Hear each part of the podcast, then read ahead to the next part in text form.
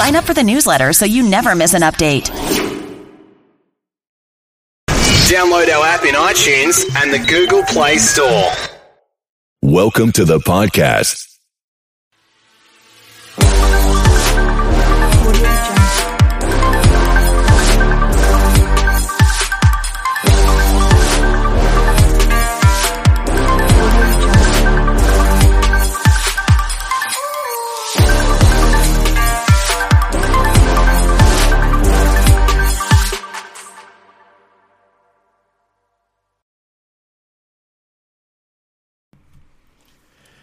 Welcome, fellow Wizards of Joy, to the IGA Lunch Hour. It is an unstructured, open forum where we sit down to eat together and chat with members of the Indie Game Academy community. We cover how to start indie game studios as well as video game design, development, and more. This is an unedited recording of our weekly event we host on Discord on Wednesdays at 12 p.m. Eastern Time, so feel free to swing by and join for the next one. I'm your co host, Willem Delventhal, headmaster of IGA. And I'm your co host, David Doan, assistant headmaster of IGA. And so, what is everyone eating today? Gwen and John. Whipping up sweet potato pie. Ooh! Ooh. That's quite the extravagant lunch. I had a big breakfast this morning and a little bit late, so I'm just having apples and peanut butter. Uh, just tea right now.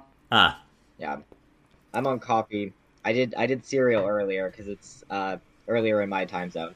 yeah, indeed. It's nine o'clock for David right now. He's the real he's the real dedicated half of this show. so, uh, Gwen, especially since we're recording now, you were just talking a little bit about your prototypes. I wondered if you could describe, um, you know, what the plan was and what you guys are actually building, how far you've come, etc. Well, they're both uh, narrative-based resource management games where you get asked to make choices, and the choices you made will um, increase or decrease your morale or your health or things like that. And um, currently, the prototype is just a choice tree. It doesn't currently track the variables yet, but you can make the decisions, and it tells you what's going to happen um, when you make the decisions. Super interesting.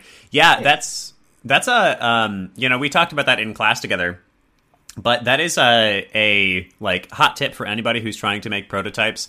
When you're working on your own time and you have a you know longer time budget than we allow in IGA level three, which is just three months to build a game, um, you can spend more time to actually make functional variables or whatever else. But uh, you know the, the the goal, as we all know, but for anybody who might be listening to this, the goal of a uh, prototype is always to prove a concept uh, in the most efficient way possible. Because if it takes you a long time to make a sleek, sexy prototype, then you might as well have just been building the real game. The point of a prototype is, you know, to prove that something is valid and interesting. So, Gwen, it sounds like what you're doing is instead of having, you know, saved states of various variables, which I would love to hear about what those are, you're just kind of telling the player that they like got coins or whatever.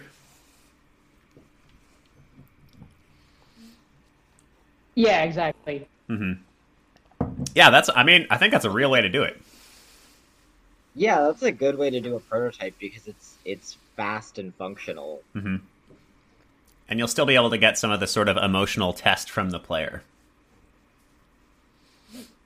Can you tell us I know about? people well enough that I know that if you tell them, "Oh, you lost ten gold," they will go, "Oh no, I lost ten gold," even if there's literally nothing keeping track of how much gold they have. Absolutely. We actually, uh, so Tailmore, uh, which we've talked a little bit about before, that's the um, sort of uh, half video, half board game uh, where you are exploring a dungeon. In our very first public user test, we did exactly that, actually, now that I think about it. There was no tracking of how much money or experience you had, but at the end of the scenario, we told you that you got 100 gold and 100 experience points. And we still got a little bit of a reaction. People would be like, ooh, cool, can I buy stuff in the future? You know, and that's how we knew it was valid. can you tell me about these prototypes? What are the two games that you guys are working on? Um, the one is called What the Sea Wants, and it's a horror game. You're on a pirate ship. It's been infected by a mysterious illness It's spreading amongst the crew. You have to get back to harbor before everyone dies. Is it COVID 19? and the other one is called. It is not COVID nineteen. uh, it is it is a creepy fungus that's growing over the ship. ah. And the um, other one is called Lunar Tyrant. It's a comedy game. You are running uh, a lunar orbital base, and you have to make it the last you know 200 days to retirement without like going crazy and managing all your um, you know uh, crew squabbles and uh, all those things that That's awesome. Yeah, are- do you have a gut reaction on which of the two you think is the most like viable? They're both very viable because they have functionally the same core loop, which is we can build the same code base and then just reskin it which, with uh, whichever game we end up deciding to do, which is, uh, I think, pretty much what we're building right now. Very efficient Oh, use of that's, time. Uh, that's quite a useful one since uh, for our team we have like various uh, diverging ideas that required slightly diverse code bases. Mhm. Like one is uh, planetoid shapers based on uh, Trevor's idea, Mhm. which is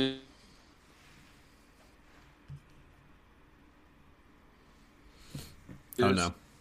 uh, Kirk's Luminescence, which involves like a maze sort of collection with more gimmicks to do to navigate the maze.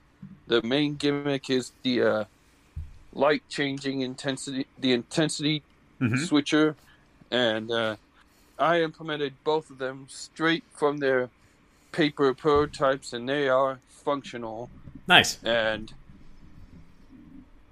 and basically from my experience in prototyping the importance of reusing code copy and paste from code from here to there. It's an excellent way to do it. And also use use github as i posted several times to encourage to make their repository. And with github desktop it becomes much easier for anyone to commit those changes. Yeah. and I also, Trevor and I yesterday went over GitHub together, and the most useful feature of GitHub is to create issues where you put them in category, assign who does what. Oh, I see. That will come very handy. Yeah. Yeah, GitHub is a tremendous collaboration tool. When you when you said create issues, I thought you meant like GitHub's primary value is that it makes more problems for you. but I, I understand what you mean now.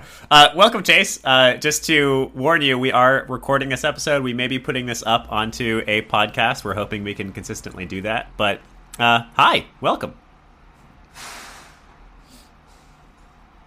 He's not there.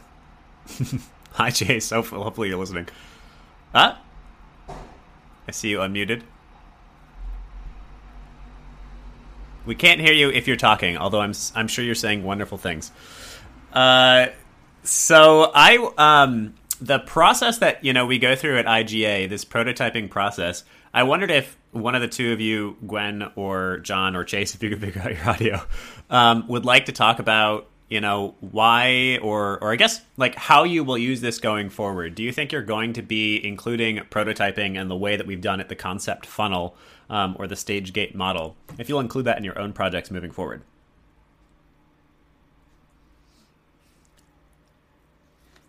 Well, uh, I'll likely say that when we do move forward with a game prototype, it's like if it involves more gimmicks, then we'll have to test small things and that they have to work independently without breaking the main core game loop.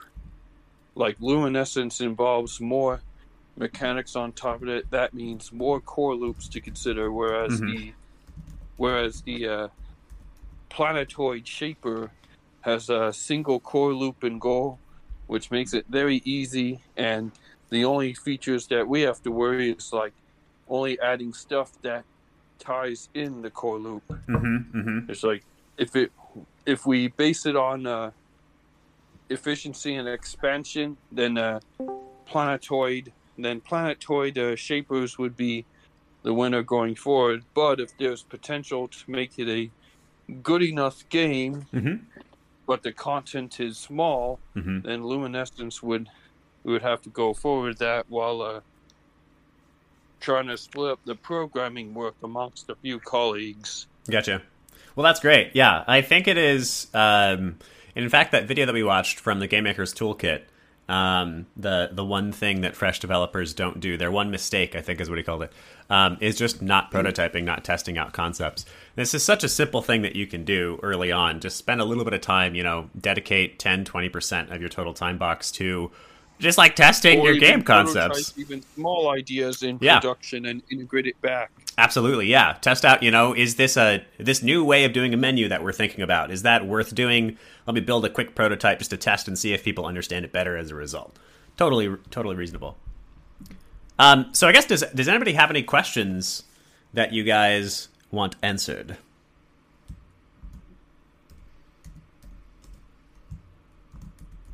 Why are people using GitHub versus uh, Unity Collaborate? You know, pros and cons of those two tools. Yeah, that's a good one. I I am not sure how far they have come with Unity Collaborate. So, um, you know, maybe maybe progress has been made. But I tried Unity Collaborate myself on a contracting job that I did. Um, how long ago was that now? I guess three years or so, and it made me pull my hair out. um, I, I think it's just like you know, it's them doing some horizontal movement as a business, trying to take over a couple of other business models, which is, you know, all businesses kind of do that.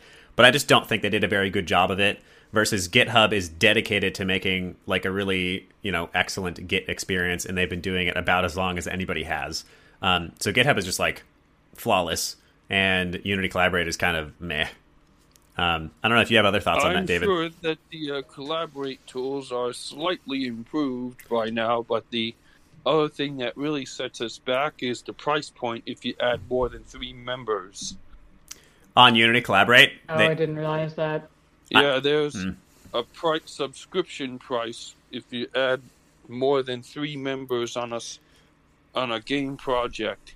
Well, there you go. Really, and Yeah. Also, if and also one thing, if you're going to use the Git for Unity, it's important that you get that you look up Git ignore Unity, and there's a common template to use for the Git ignore, and you slightly modify the Git ignore so that you can use it on Unity projects. That way, you can avoid an excessive boatload of irrelevant data.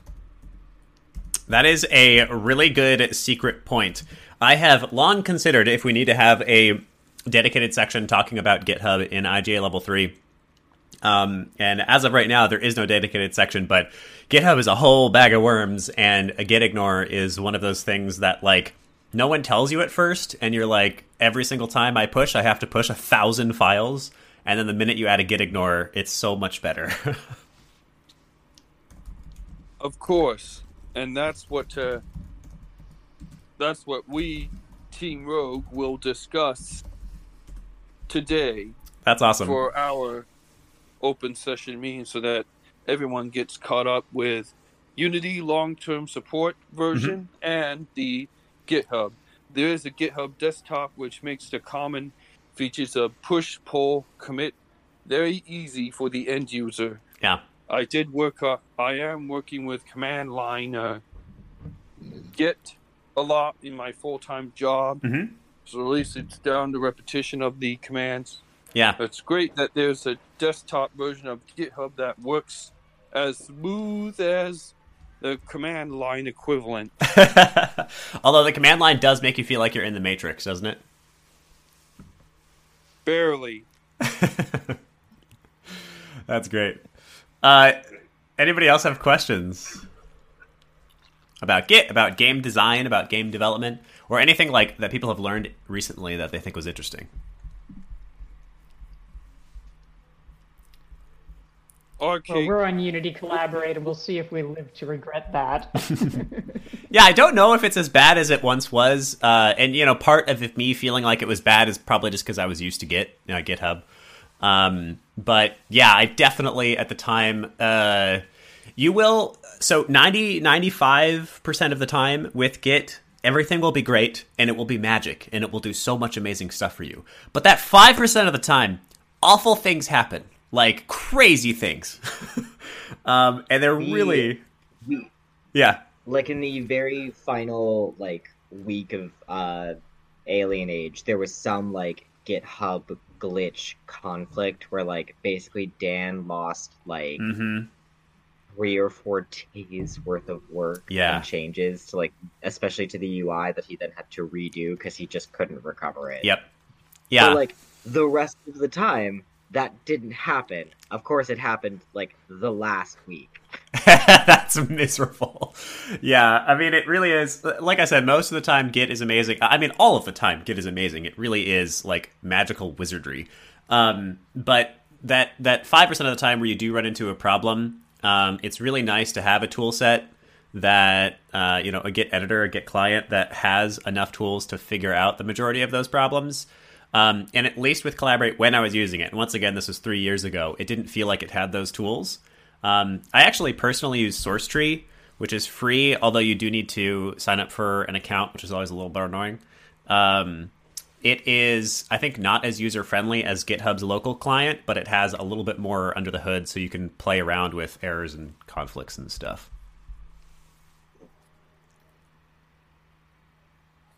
Um, I've got a question from Chase here. Uh, Chase's audio is not working, but he is texting us stuff. Uh, so he says there seems to be a lot of conversation about the Unity engine. I was curious what the benefits are when using Unity as compared to other similar engines, or is it entirely up to preference? This is a topic I kind of understand. Each engine has their own pros and cons, but I wanted to know if there are some aspects that maybe aren't as well known. Great question, and this is definitely one that we get asked and consider a lot. Um, have you, uh, David? Have you always used the Unity engine? Um, no. So, going back to like school days, uh, the very first game we made was actually in a long dead program now called uh, Director X. Oh, I don't even know that one. Yeah, it was like some like other Adobe product, kind of meant to be like similar Ah. to Flash, but Yeah. somehow worse. Um, my second year, we used an engine, an open source engine called uh, Cube, Cube Root, something like that. Hmm. It was like a German engine, but like it basically like was like an out of the box like first person shooter engine where Yeah, you yeah, could yeah. also use like cubes to make your own levels. Oh, interesting. Um, and basically, you could just like swap out assets and textures really easily. So, like for like a student project where we only had like two months, that was great. hmm Uh, my final year, we did use Unity, but then actually for the game we released on Steam, because it was an adventure game, we used Adventure Game Studio, hmm uh, which is just like it's obviously just custom built for adventure games specifically.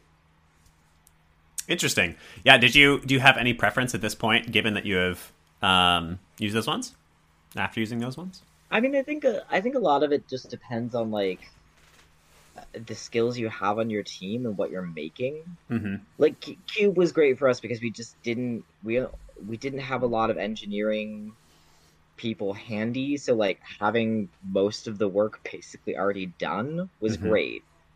Um, and like that way we could also churn out a bunch of levels very easily because it was just like, all right, let's just place stuff here and there and like put Yeah. on textures.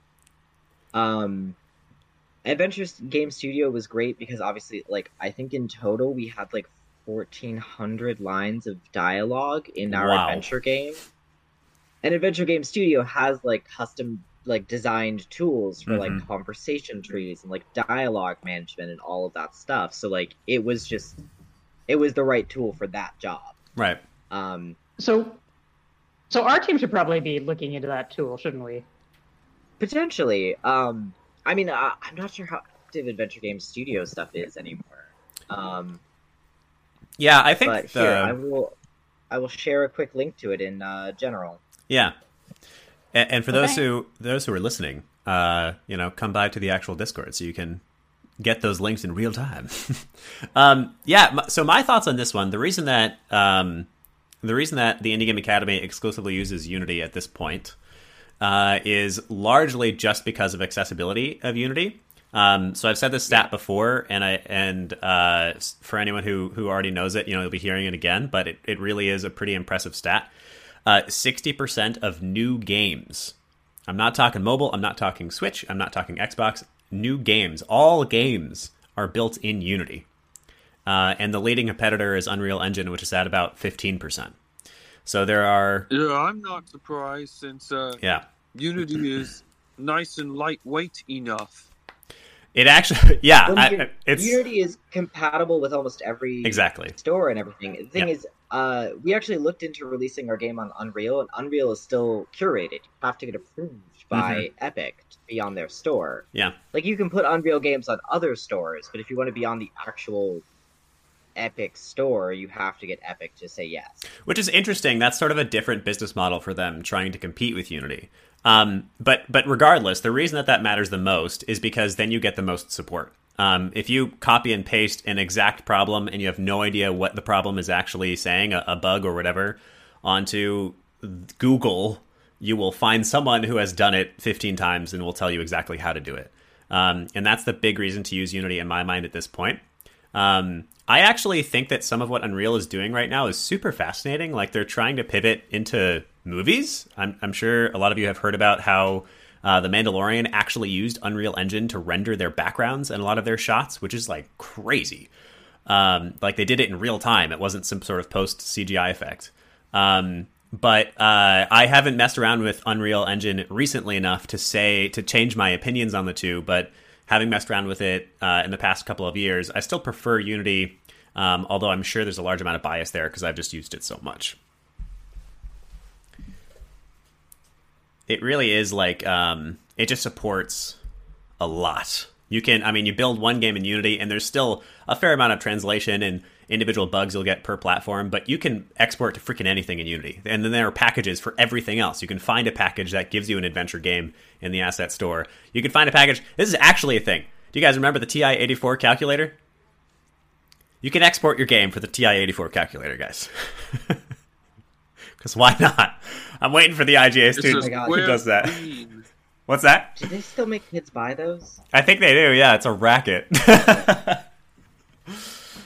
TI-84 is a small square screen. yeah, and it has no color, and it only I don't know what the resolution is, but low. Although saying that, I just spent like three hundred dollars on a Playdate, which is basically this. Me too.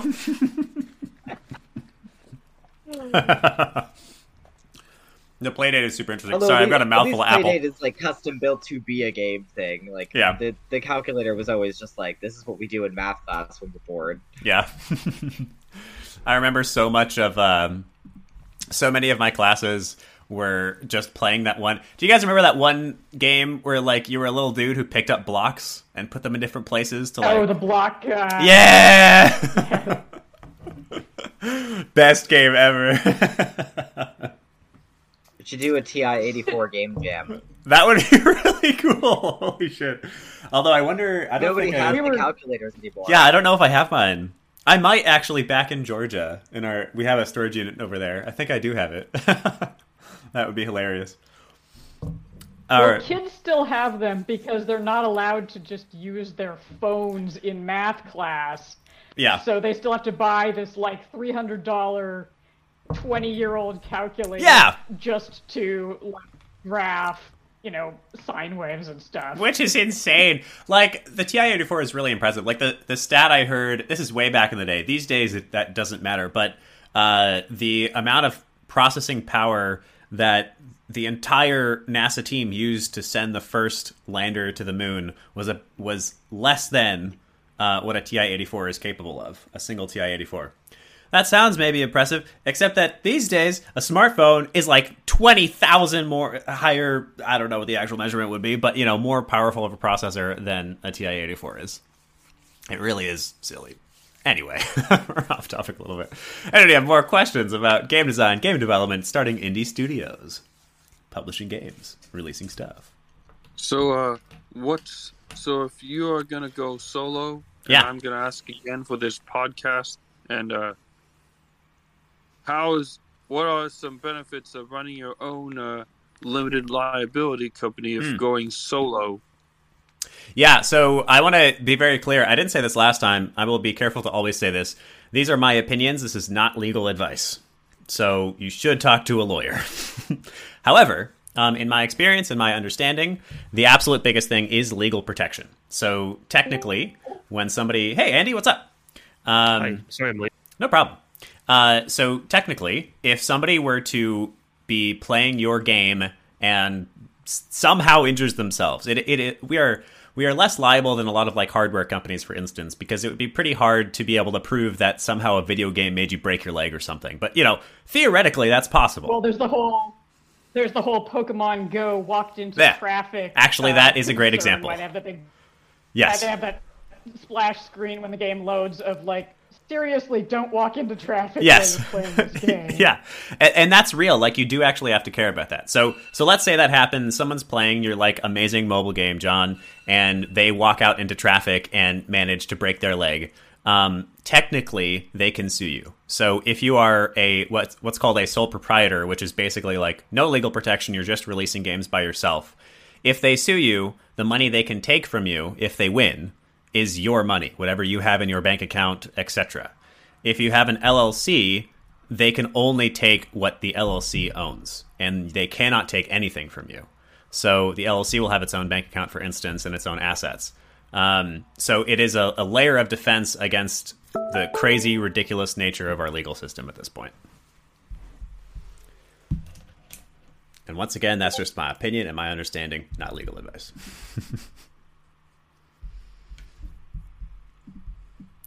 uh, I got this working. what's that? Oh, hey, what's up, Chase? I think I got it working. That's We can good. hear you. We can hear you. Welcome. Sure. Anybody else have Well- questions? Oh yeah, go ahead. Since it's the moral of the story, based on what I heard, don't make mobile games. Well, that can happen with way. any product.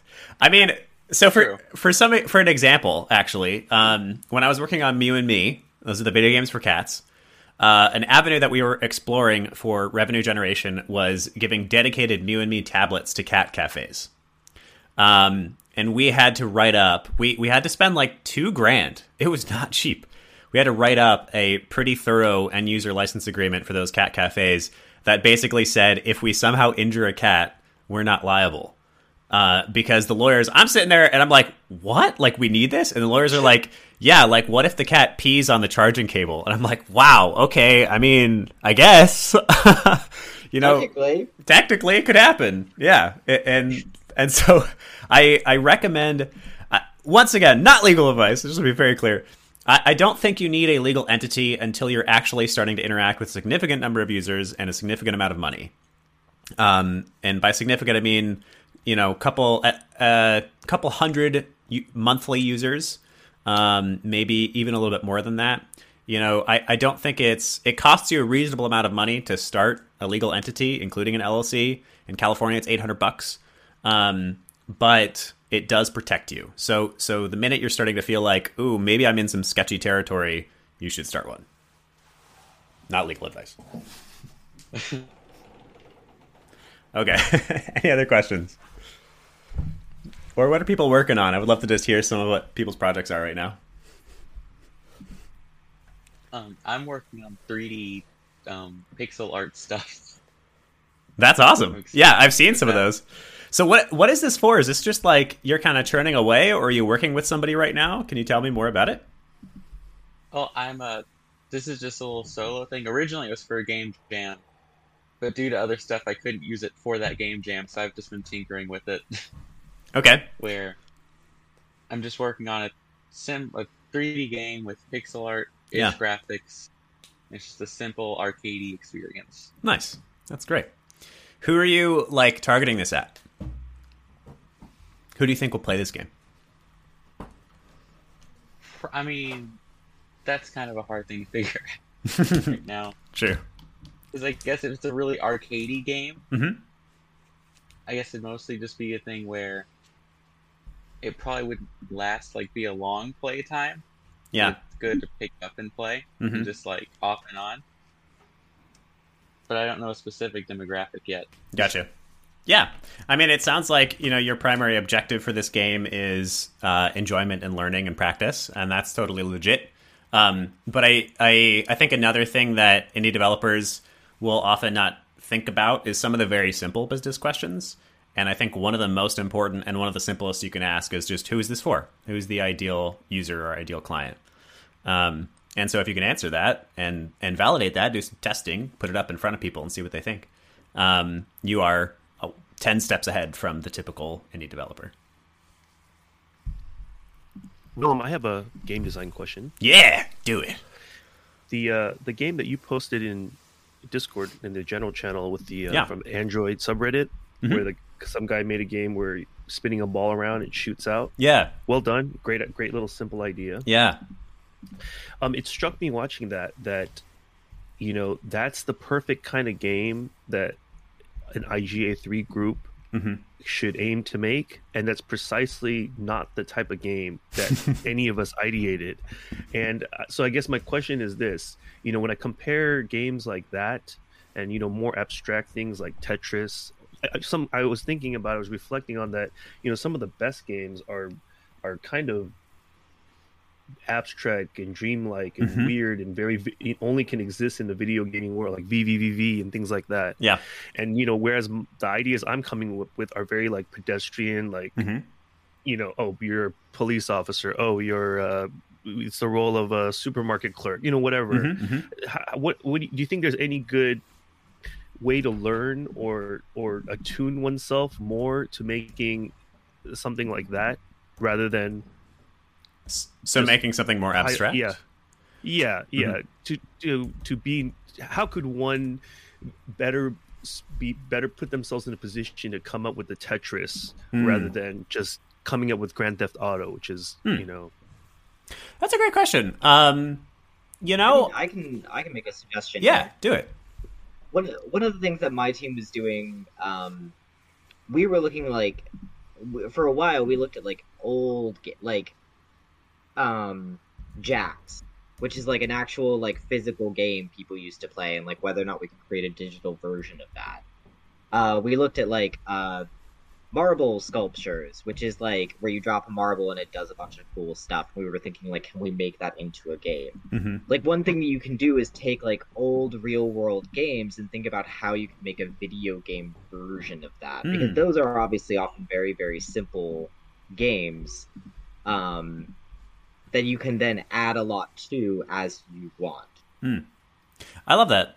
Yeah, I, I think um, I think with anything, uh, full immersion is sort of the way to go. So you know, David is talking about immersing yourself in these old school games that may lend to something. Um, I think that's a great way to do it. I, I think just like you, you tend to like just like um, they say that writers the best thing that a writer can write is the thing that they want to read. I think it's the same thing for game developers. Like the best thing, the best game that a game developer is going to make is the game that they they want to play. Um, so by full immersion, get yourself started playing a lot of those games. Um, you know, just look up a lot of those games, and uh, um, and somebody just came to my window that was very distracting and concerning. Uh, anyway, start playing a lot of those games and get yourself immersed in that world. And then I think like the other one that I would, well, we've all said this before. IGA does this a lot. Just do some game jams. Um, game jams are such an excellent way to force yourself into some sort of criteria for ideation that makes you come up with interesting ideas like this one we posted. oh, cool. Thank you both. Yeah. Anybody else have like opinions on that or ideas on that? Any members of the community? Have advice for Andy? I think one other one, one other thing to say um, is just like while I think wanting to make a game like that is is totally legit, like heck yeah. Um, also, um, whatever games you come up with, uh, sort of naturally from your core, are generally going to be the games that you build best, if that makes sense. So, um, trying to like force yourself into a different context than you care about, um, I don't know always creates the best content anyway. So, like, you know, this guy maybe came up with something that looks super interesting compared to your concepts, but he might be looking at your concepts and he's like, wow, how do I come up with games like Andy does? I have a question. I was gonna say. Oh, go ahead. I was gonna say also like uh, mechanistically high concept always feels very stylish, but Hmm. it's not everything. You think about like how many platformers there are, yeah. and nobody like sees a cool new platformer and goes like, "Oh, another game where you like run around a 2D space and jump on stuff." Oh, yeah. this is just Mario with different graphics. Mm-hmm. Yeah, I think So, that's good. Like, taking our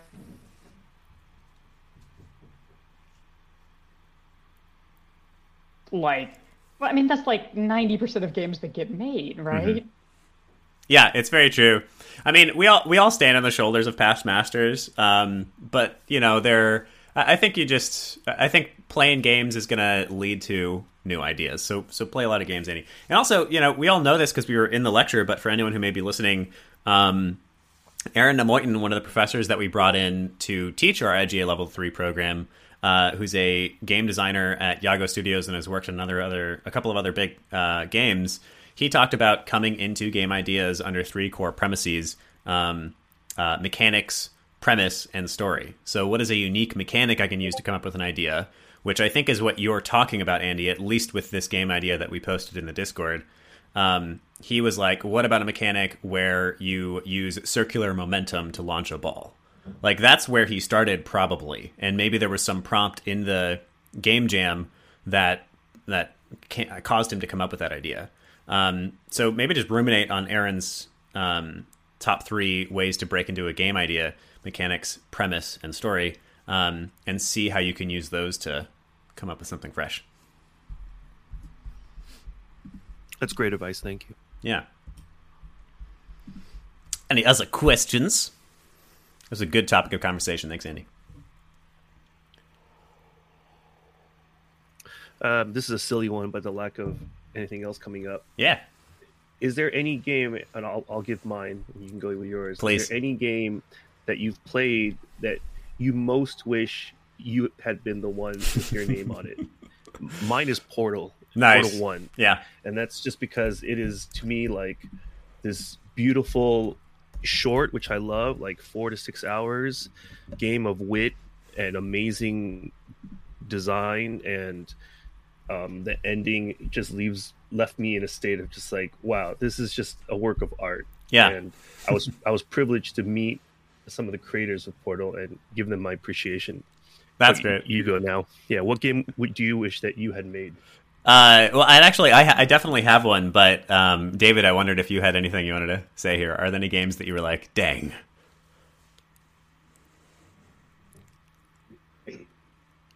I mean, I guess it would probably be the game that, like, ultimately I think inspired me to go into game development. Mhm. Um, which would actually be uh, Black and White Two Ah. uh, by Lionhead Studios. Interesting. Um, after I played Black and White One, I think Black and White Two was like the first game where like I actually followed all of its development. Like I regularly checked their website for like updates and new screenshots and stuff like that, and like participated in the forums. And, like when it was coming out, like I saved up money and got myself a new computer so that I could play it. That's awesome. Um, and like you know, I I moved to the UK for college, but part of the original reason that I was thinking about living in the UK is because Lionhead Studios was there. Hmm.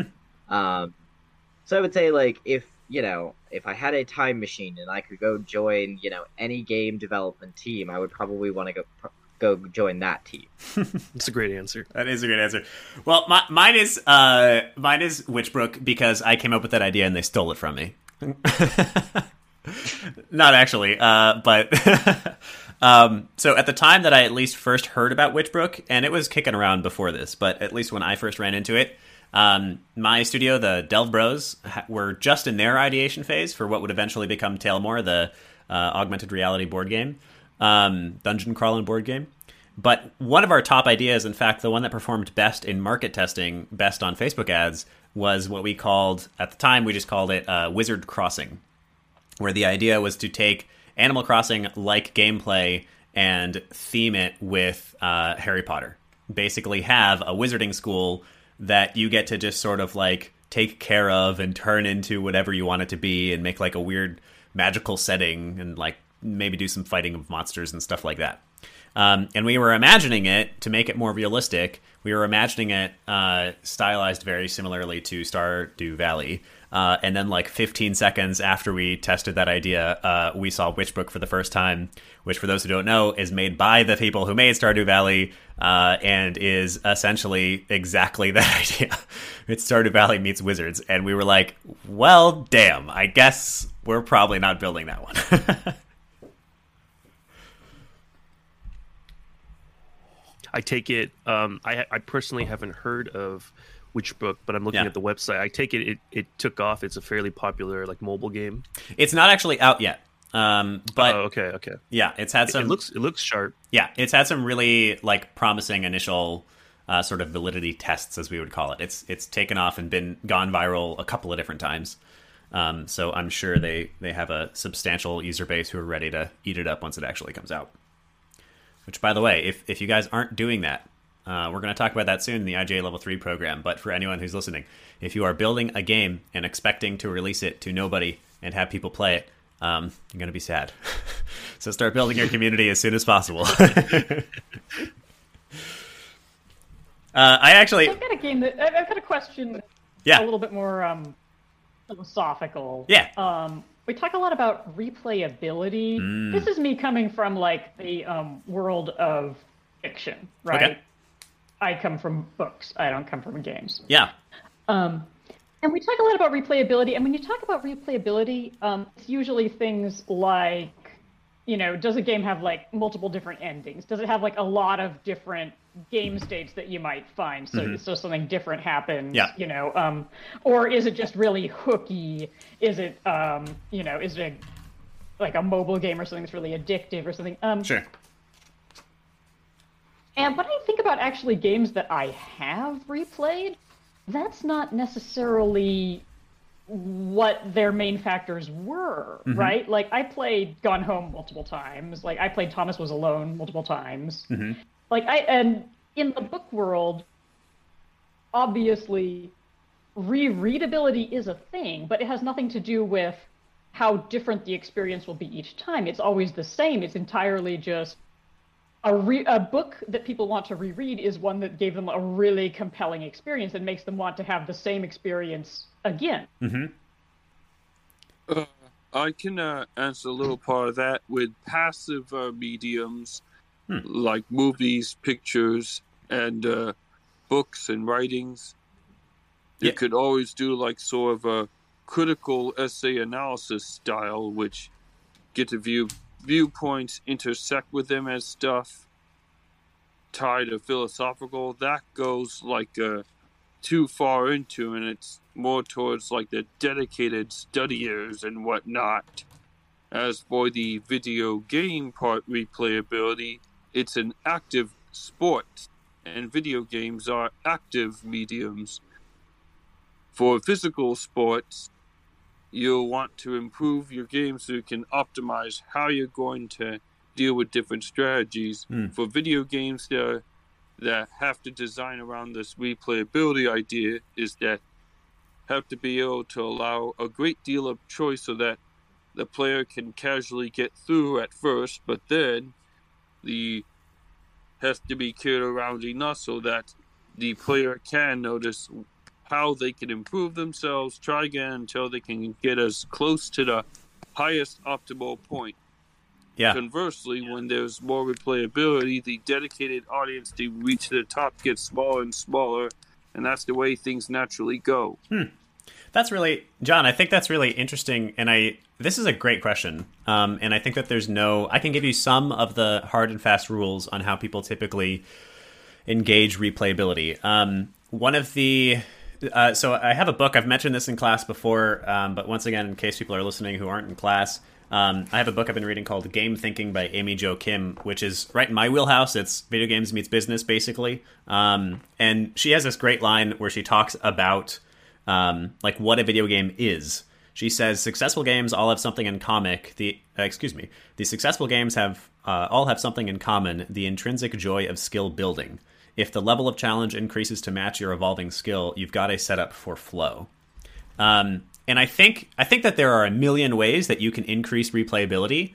Um, John, it's interesting that you mentioned movies. For instance, I just rewatched Nausicaa of the Valley of the Wind, the Miyazaki movie, last night for the first time in I don't know five, six to eight years, and I cry- cried like a baby. You know, I've seen this movie a dozen times. It was a huge part of my own childhood. Um, and so I know every little thing that happens, and it's still so beautiful, and I still picked up things that I didn't pick up before. Um, and I think I think some of the some of the non-traditional techniques are just like making sure that there are intriguing things for you to find, um, but not forcing the player to find them. Um, like in a Metroidvania, one of the common techniques is foreshadowing. You'll show a missile upgrade in a place where you can't get to it to make sure the player remembers that missile upgrade, and then they go and find some new, you know, jump ability, and they're like, "Oh, that missile upgrade, I'm going to go get it." That's a little bit of like depth of play, which can lend to replayability. Um, but they're they're they're not necessarily forced, I guess, to find that missile. But they're still like strongly encouraged. The gameplay designer intended you to go find that missile in the very first playthrough. Um, versus, I think, just like giving a wealth of creating a wealth of a universe, a wealth of experience um, in a game uh, winds up making and delivering things that players don't find the first time through. Like not expecting them to find everything the first time through, I think is part of the way that you do that. David, do you have any thoughts on replayability? I mean, again, I think some of it comes down to the the genre you're making for.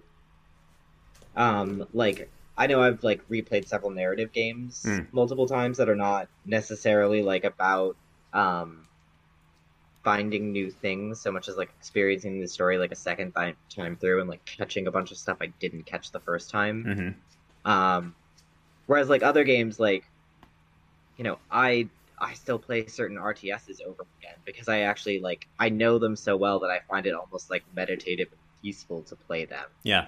Um, even though like technically, you know, I'm having a war with AIs as I'm doing it.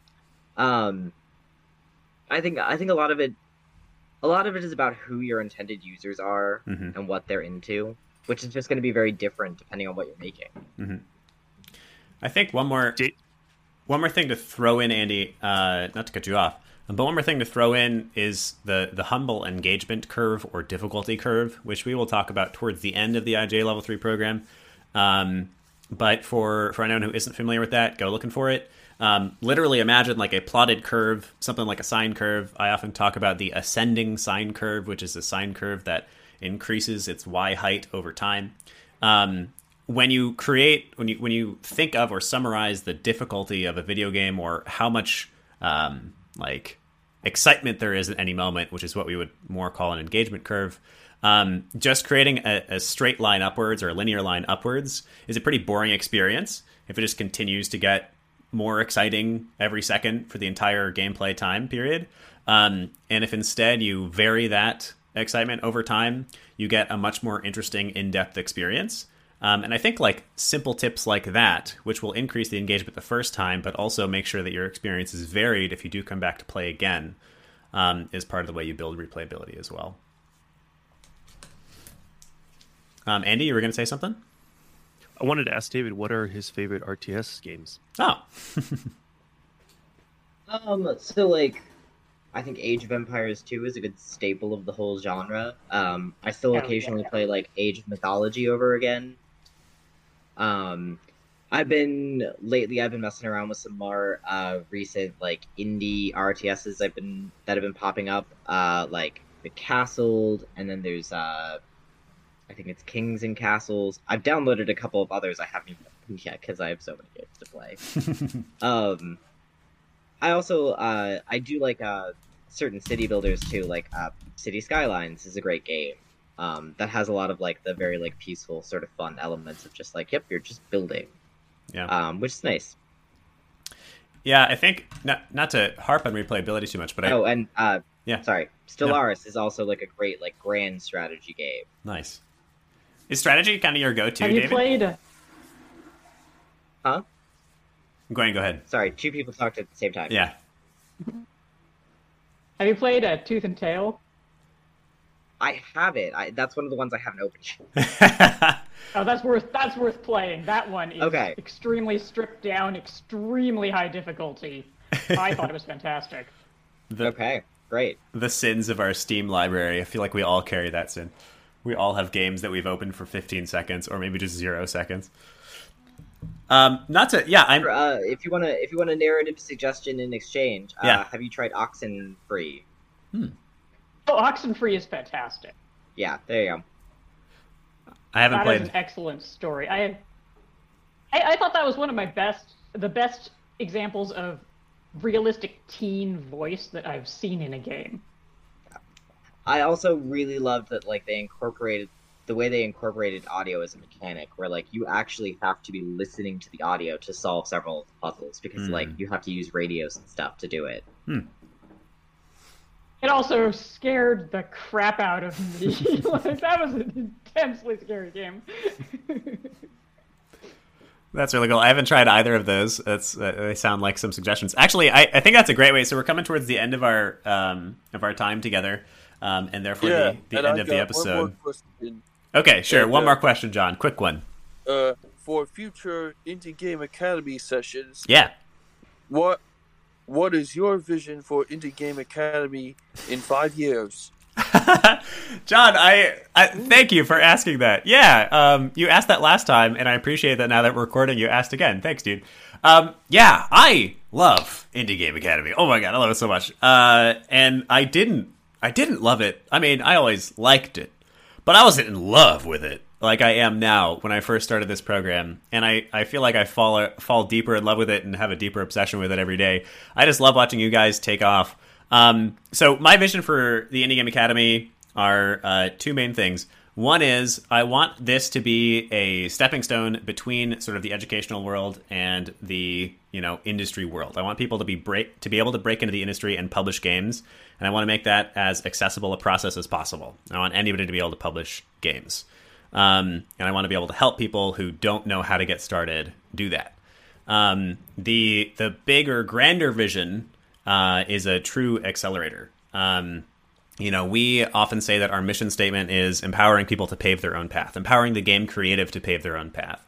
Um, so I want to be able to take somebody who has some weird idea for a game and go through a very traditional accelerator with them, give them the resources, the skills, actually remove those roadblocks or those, um, uh, you know, the the the things that might get in your way, roadblocks, I guess, uh, into actually publishing that video game.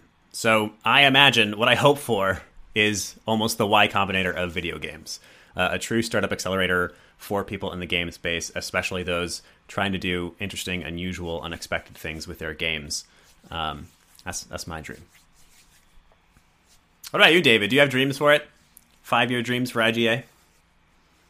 I mean, similar to you, like I'm hoping we we are just enabling people that want to start their own indie studios that like we help them understand like these are the steps you do it. This is like how you set yourself up for success and stuff. Like I I started an indie studio straight out of college and I no idea what I was doing. and like in retrospect I'm like it was so obvious, but obviously like it's much easier now that I have, you know, several years of distance from that. Mhm. Um if if there had been like an indie game academy for me then i think it would have drastically changed how things turned out that first time so i would i would just hope that in that iga will become that for people who are looking to do that now and I want to get people money. Like I want, you know, IGA. We're called the Wizards of Joy. We're all about utilizing games for unusual, incredible, good things. We're all about the power of video games to influence, impact, change people's lives. I want all of that, but it is also a reality that we live in a capitalistic system, and it is also a reality that all of us need dollars. Um, and so I want to be able to. We're, we're starting to do this, which is awesome. We have one team that we're already contracting out to somebody to build an app. We have another secret team. You guys are going to find out about that in about a week and a half. Uh, who's building a video game under our guidance? Um, a, bunch of graduates. Um, so we're actually sort of experimenting with being a publisher as well. Like what what I would dream of is that every person who leaves IGA level three you know, is not necessarily making hundreds of thousands of dollars. That's unrealistic, but is at least getting their first, you know, partial success, their first game that makes a couple hundred, a couple thousand dollars. Um, and that we have a plethora of jobs to be able to offer to you guys, the graduates, and a plethora of opportunities, you know, contracting roles, etc. Um, that would be just like, ooh, I'd love that. and we're starting to get there. Um, but I think, oh, go ahead. Was there one more statement? Yeah, Willem. Before we end, Yeah. what were you going to say earlier about replayability? Oh, a, a finishing thought. did I have a finishing thought? Yeah. Um, I mean, I think uh, for replayability, so the last statement, and then David and I are going to do our outro here. Um, for replayability, it really is quite an art form. There's a lot of tips out there. Um, you know, one of the one of the simple ones that I can say is that you want to have sort of four splits of where this gamer is and being able to support their level of ability um, for where this gamer is, their level of experience with your game. So you want to be able to support per- somebody who has never played your game before. You want to be able to support somebody who has a sort of introductory understanding of your game, who's played for a couple of hours. You want to be able to support sort of the average gamer who's put in 10, 20 hours. And you want to have a mastery track for the person who has spent hundreds of hours on this game. Um, so spending a moment to actually think about that. What is the person who has spent hundreds of hours on this game going to be doing?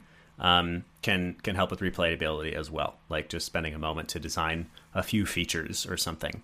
Um, but I think David, let's do our outro. I've got another call I got to jump onto. Uh, are you are you ready, David? And Yes. all right. Well, that's going to wrap us up for the day, everybody. Thank you everyone for showing up with your questions, and thank you for having lunch with us today. If you enjoyed it, we ask that you send this podcast along to one other person and join us for the next one. There are instructions on how to join our Discord below. Bye bye, everybody. Thank you. Yay. Awesome. Well, thank you guys for hanging out and asking questions and having a good time. Thanks, Yep. everybody. Bye, David. Yeah. All right. Bye.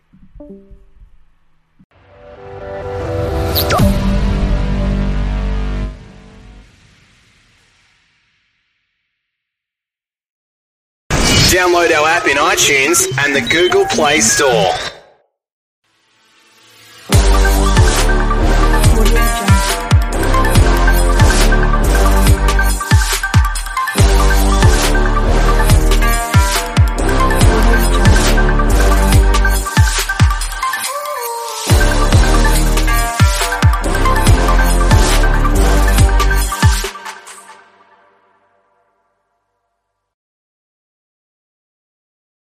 Georgia drivers take pride in their cars because your car is important to you. It gets you back and forth every day, helping you connect with family and friends, getting you to work, to the store, and the football game. Protect the vehicle that protects you with dependable coverage from an insurance company that's known for keeping its promises. Georgia Farm Bureau Insurance, right here in your community.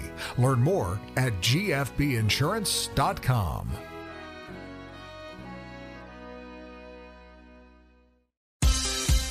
Live from a basement in Dubuque, Iowa. I bet you 20 bucks I can get you gambling before the end of the day. 30 minutes from the field of dreams and four hours from the closest professional sports team. It's not a lie if you believe it. On the banks of the Mississippi River. I'm funny how? I mean, funny like I'm a clown. I amuse you. It's the Degenerate Sports Betting Show with Matthew Friedman. That's what I do. I drink and I know things. And now your host, Matthew Friedman.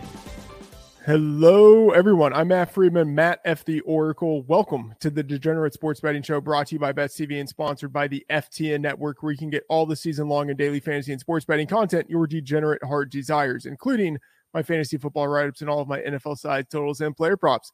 Use the highly original promo code Friedman for 20% off of your FTN subscription. That is Friedman for 20% off at FTN. Although, I should say, I do think that uh, today for Cyber Monday, we have another promo which is better than the Friedman promo. I think Tom, if you can look that up, I'll just I'll just bring you on. Producer Tom, Thomas Viola, sidekick on the controls, connoisseur of pasta, titan of tomato sauce, Billy Joel Junkie, and long suffering Jets fan. Although now triumphant, temporarily triumphant Jets fan. Uh, Tom, Can you can you really call it triumphant? We beat the we beat the we, we beat the Texans. It's better than not beating the Texans. Although That actually you don't know because you don't have as good a draft position, but still we'll say temporarily it's better than losing to the Texans. Uh, I'm done with care. The, the nice thing about this year's draft is that, like we're not in the hunt for the number one pick. It's not like a Trevor Lawrence year. Let me tell you, I was so upset when the Jaguars only won one game that season. We went out and won two meaningless ones at the end. Like that was just I was just this is peak Jets. This even we couldn't even suck right. Like we were even bad at being failures. Okay, I'm I'm looking. I'm looking. Uh, Tom, at some point you can probably look through all of the different. Uh, I've got it. You got Yes. it. Yeah. People are going to want to use the code Cyber Monday, all one word, Cyber Monday, to get 33% off on their subscriptions. And guys, go do it now. It's for any package, FTN bets, FTN fantasy, FTN daily. If you're a DFS player, it's awesome. If you're a bettor, it's awesome. If you're a normal fantasy player, awesome. There's so many tools here. There's stuff that helps me out with maybe not winning fantasy leagues because I'm having a terrible year, but at, the very least, in terms of the betting, I mean, if you've been listening to this show, you should already know how useful those tools are. I, am literally printing money every week on prop bets now because of the prop shop. Uh, Tom, great job, by the way. Uh, wanted to take us on a tangent before we get into the show. Let's say for every hundred listeners we have, how many of them do you think uh, don't know how to spell the word cyber? I have faith in our listeners. Cyber is a pretty easy word. Okay, so you think it's maybe only two out of the hundred who don't yeah, know how to spell I, the word I'd cyber? Say, I'd say we're rocking in the 98th percentile. Okay, all right. I I will be the pessimist. Uh, if there were any way we could bet on this, uh, we would bet on it because it is the degenerate sports betting show. All right, Tom. Uh, good job there. Oh, I should remind everyone. Thanks for checking out the show. Subscribe to the Best TV channel on YouTube and rate, review, and subscribe to the show on your favorite podcast app. All right. It is Monday afternoon. We're going to dive into Monday Night Football. Uh, Tom, I am so checked out at this point of the season that I can barely remember who is playing tonight. But it is the Seahawks, it is the Washington football team. We're going to talk about that game. We're also going to look at the prop market. Tom, let's get into it. What are the lines? This one blows my mind a little bit. It opened Hawks minus three and a half. It's moved all the way to pick 'em here in Vegas. I, talk about a lack of closing line value. I'm I'm jumping on that. I, am sorry, even gimpy, weird-handed Russell Wilson. I, I still feel like he's a better option, and I feel like he's one he's one more week back now. Football team's terrible. Mm-hmm. Taylor Heinicke's only good against the Bucs. He's serviceable, but even a Seahawks team that is this bad, I, I'm liking them in a pick'em spot. Yeah, so this line has fluctuated, and and when it gets near zero, you know the fluctuations back and forth really don't mean much. But uh, as Tom, as you mentioned, started minus three and a half.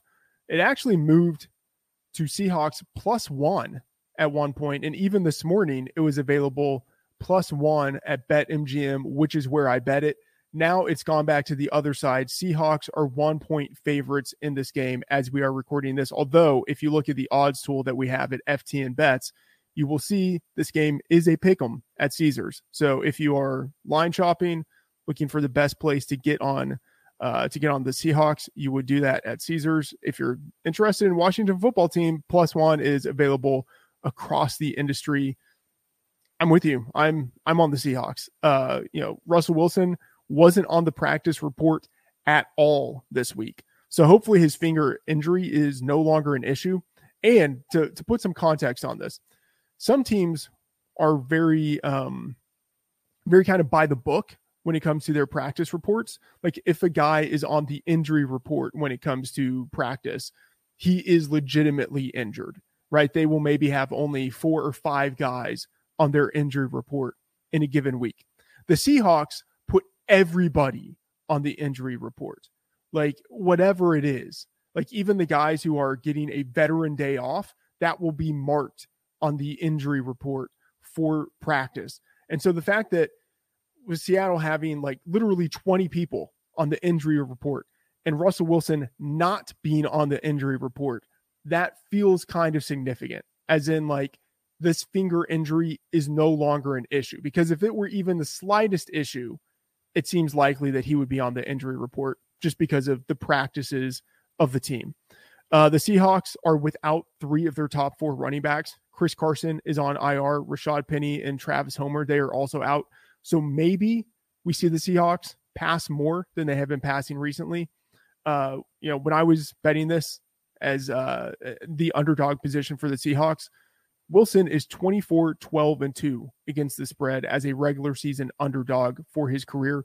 It's a great matchup that he has going against a Washington defense that is number 31 in overall expected points added per play and drop back EPA per play.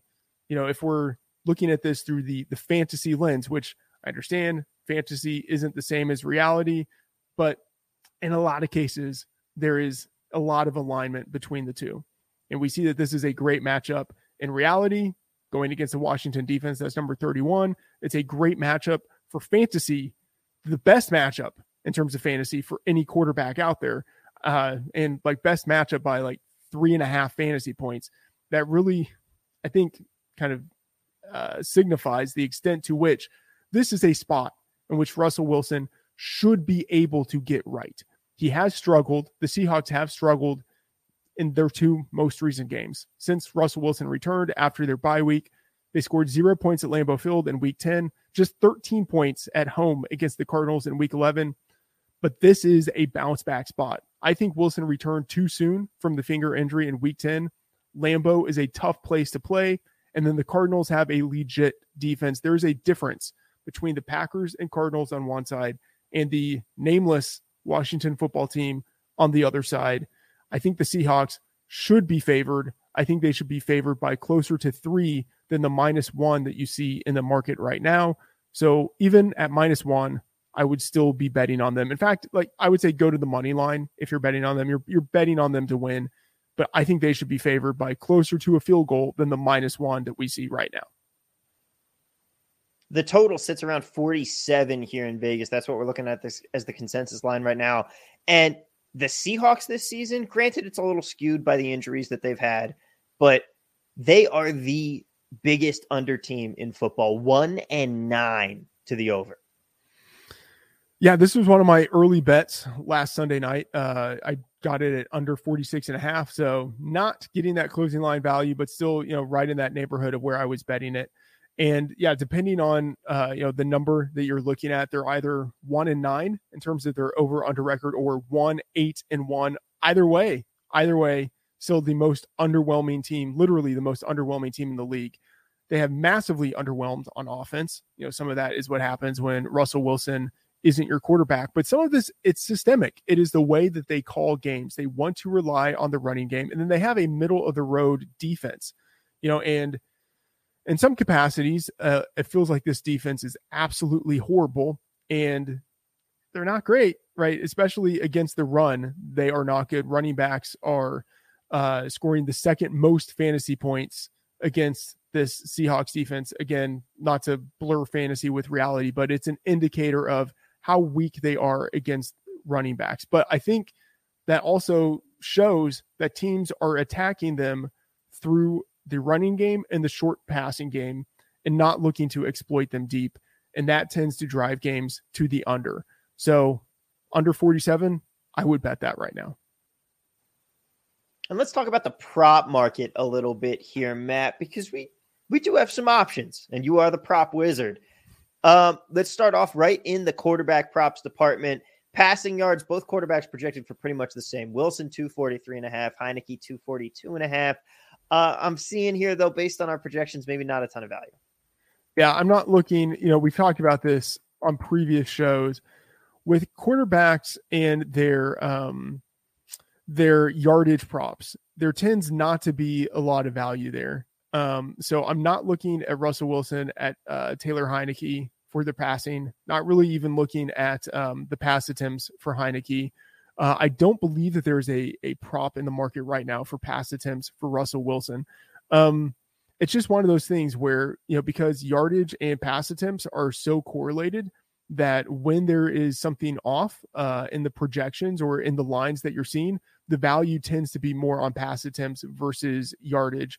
Um, as it is, I think these lines are pretty accurate. So I'm not looking right now at the passing yardage attempts. Well, let's talk about something that you might actually be looking at. QB rush yards, nothing really working there, but running back rush yards, JD McKissic at 19 and a half, and this is one you like. Yeah, you know what? Before we get to McKissic, I do want to say a quick thing about Heinicke, um, because he's an he's an interesting player. He does have rushing ability, um, but he's inconsistent in how he chooses to deploy it. Like he doesn't run every game. Uh, some games he'll run for 40 yards, 50 yards. One game he had like 90 yards rushing. And then another game he'll have six yards rushing. So he's very volatile. If you look at his prop right now, it's 18 and a half. And, you know, I think there's some theoretical value there, but because he is so inconsistent week to week in how he runs or when he runs, I'm probably not betting this, even though I do lean towards the over. Uh, you know, like he has 28.8 yards rushing per game. That is skewed a little bit because of one big rushing performance. His median is 21. You know, so I do think there's there's a smidgen of value. Like I think it's easy to look at a projection, look at his median, look at the prop that is out there and say, okay, there's value on the over. And I do think that there is a little bit of value there, but it's it's not because of how volatile he is, it's not sufficient for me to be betting it, but I do want to mention it because I could see how people would look at that and would be interested in betting it. Now, Tom, you mentioned JD McKissic at BetMGM. I bet under 19 and a half yards rushing at minus 115 odds. Uh, McKissic had a season high 46 yards rushing last week, but he's not that much of a runner. He's had 18.2 yards rushing per game this year with a median of 12 and a half. I think this line is maybe four, five yards too high. Uh, and, you know, given that we're already on a relatively low number of 19 and a half, I do think that there is significant value there. So I do like McKissic under 19 and a half yards rushing. And how about some of the other running backs here? Alex Collins is at 43 and a half yards rushing at FanDuel. And a- any any takers? Yeah, I, I do like this one as well. I, I believe that it is actually bumped up. I bet it at 43 and a half. It's now at 44 and a half. I still think there's some value there. Uh, and this is at FanDuel. I mentioned earlier, a slew of running backs are out for Seattle. Chris Carson is out with the the neck injury. He's on IR. Rotational backs, Rashaad Penny and Travis Homer, they are both out. Uh, Penny has the hamstring injury. Uh, Travis Homer has the calf issue. So it really is Alex Collins and DeeJay Dallas. And Dallas is not, I mean, he's he's literally the fifth string running back. He is not a guy that they're going to treat like Rashaad Penny or like Travis Homer. He's not going to be, at least in my mind, rotating into a high degree. So this feels like the Alex Collins show for this game in the backfield at 44 and a half yards. I think that's a little bit low. The books aren't taking into account just the dearth of options in that Seattle backfield. I think this should be, we'll say, four or five yards higher. So I do think that there's value there in going over Alex Collins 44 and a half. How about the receivers? DK Metcalf and Terry McLaurin. Uh, Metcalf's prop is right around where it should be at 63 and a half, but Terry McLaurin, uh, potential for the under here with the return of a couple other guys. Yeah, McLaurin is interesting. His number is 66 and a half. Um, I, I hate going under on McLaurin because he is just being targeted so voluminously by Heinicke, like getting around 10 targets a game.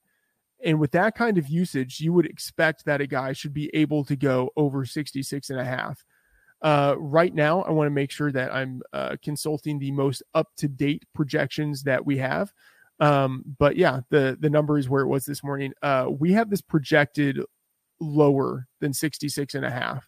And uh, I am not one to argue with the projections uh, that Jeff Ratcliffe creates. Uh, Jeff is number one in the Fantasy Pros in season accuracy contest for rankings. You know, on a yearly basis, he is one of the best, most accurate rankers and projection creators in the industry. So I I tend not to uh, go against what Jeff says, um, but I just with the volume he's been getting, I don't want to take the under on McLaurin. That said, I don't want to bet against Jeff, so I'm just staying away from this.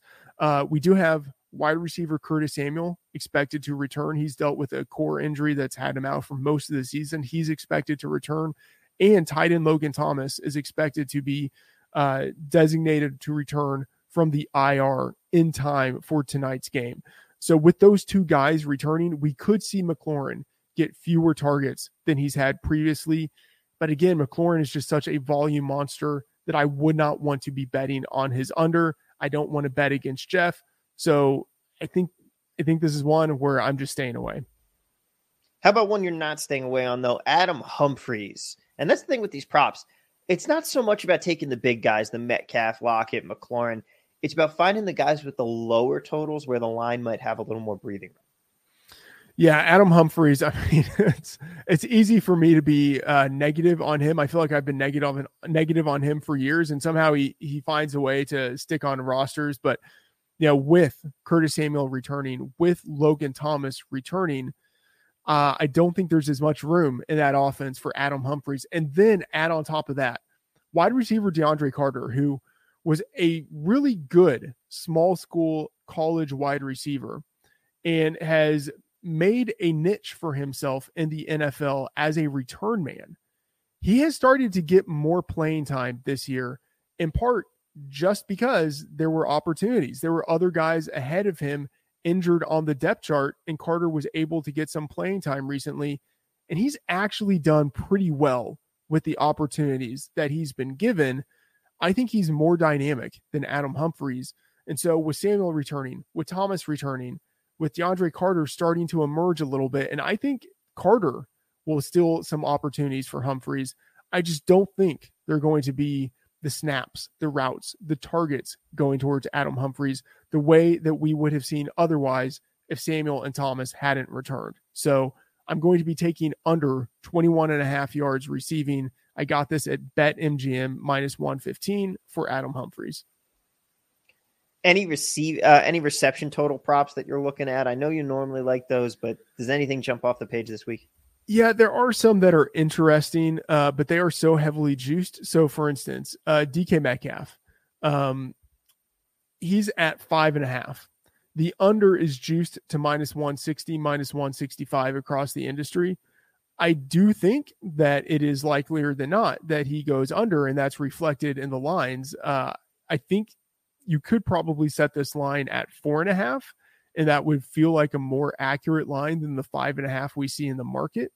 And, you know, maybe there's a little bit of value on this, and that you could say this number should maybe be, if it's at five and a half, this number should maybe be around minus 180. But it, it's not a world of value. And it's a similar thing for Terry McLaurin.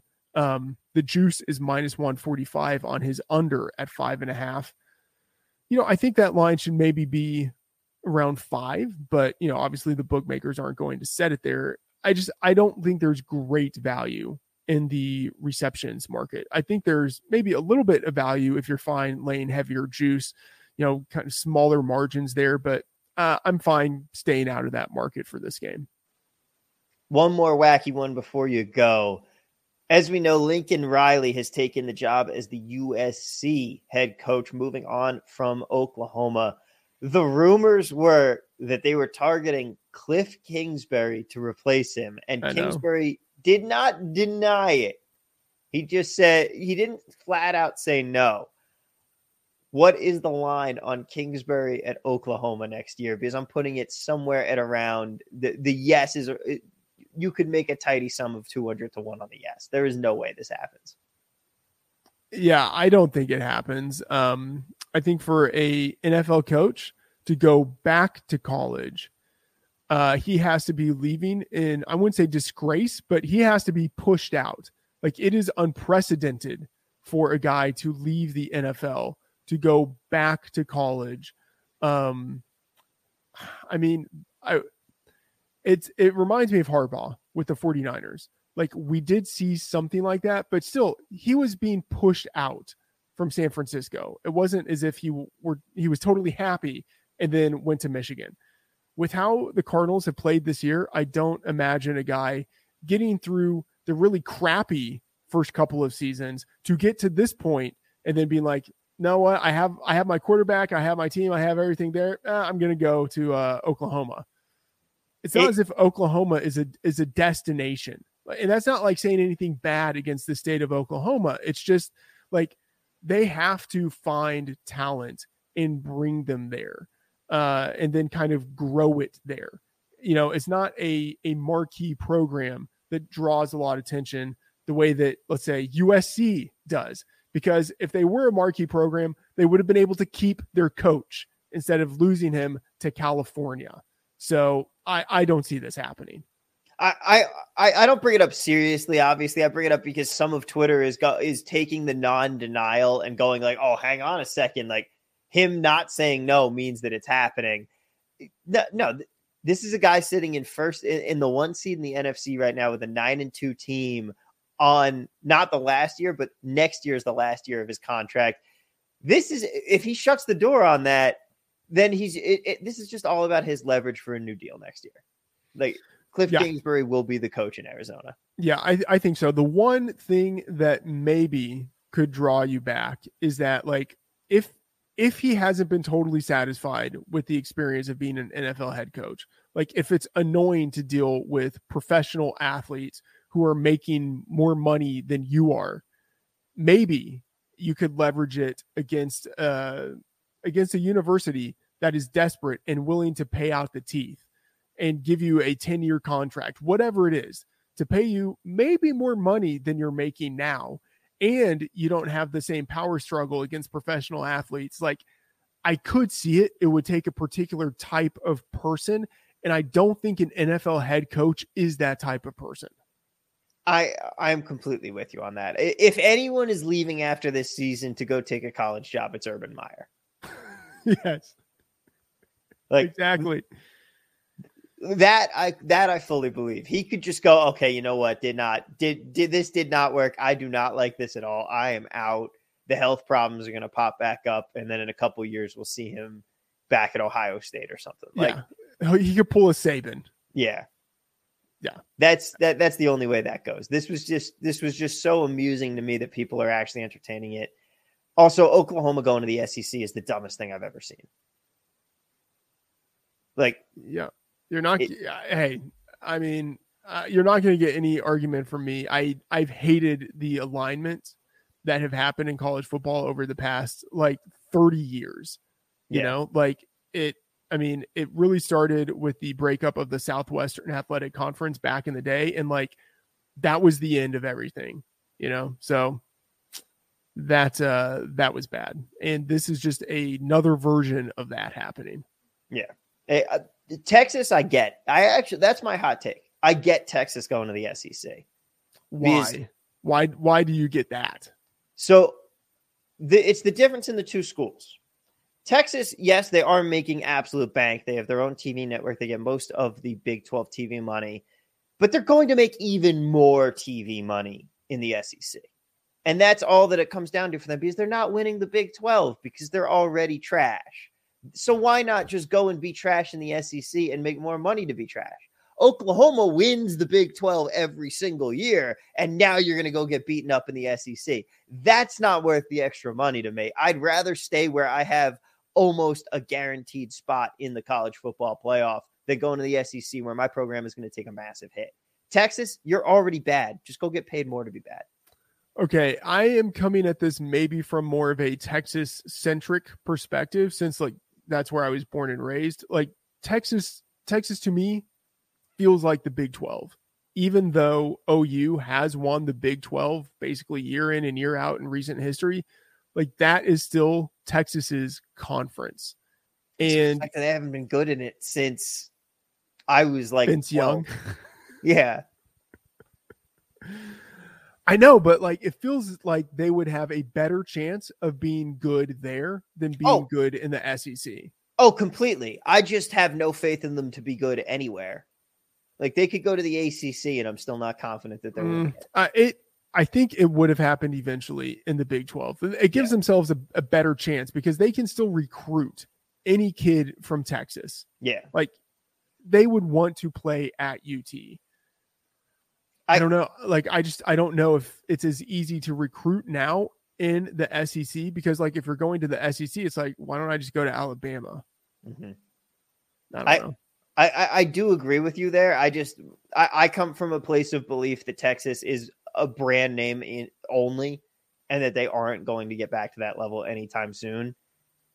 And so you might as well just just just go to the conference where you're going to get paid more. If it's all about the Benjamins, then that's that's all you got there. Yeah. If we we are going far afield here, but I I don't care. If we had to construct out of teams in that area the perfect we'll say 12 team conference. Right? And I I wanted to make sort of like geographical Okay, sense. so it has to be geographical. We're not just building the super conference. we're not building the super conference. It has to make sense within, I would say, the state of Texas, the state of Oklahoma, maybe the state of Arkansas, right?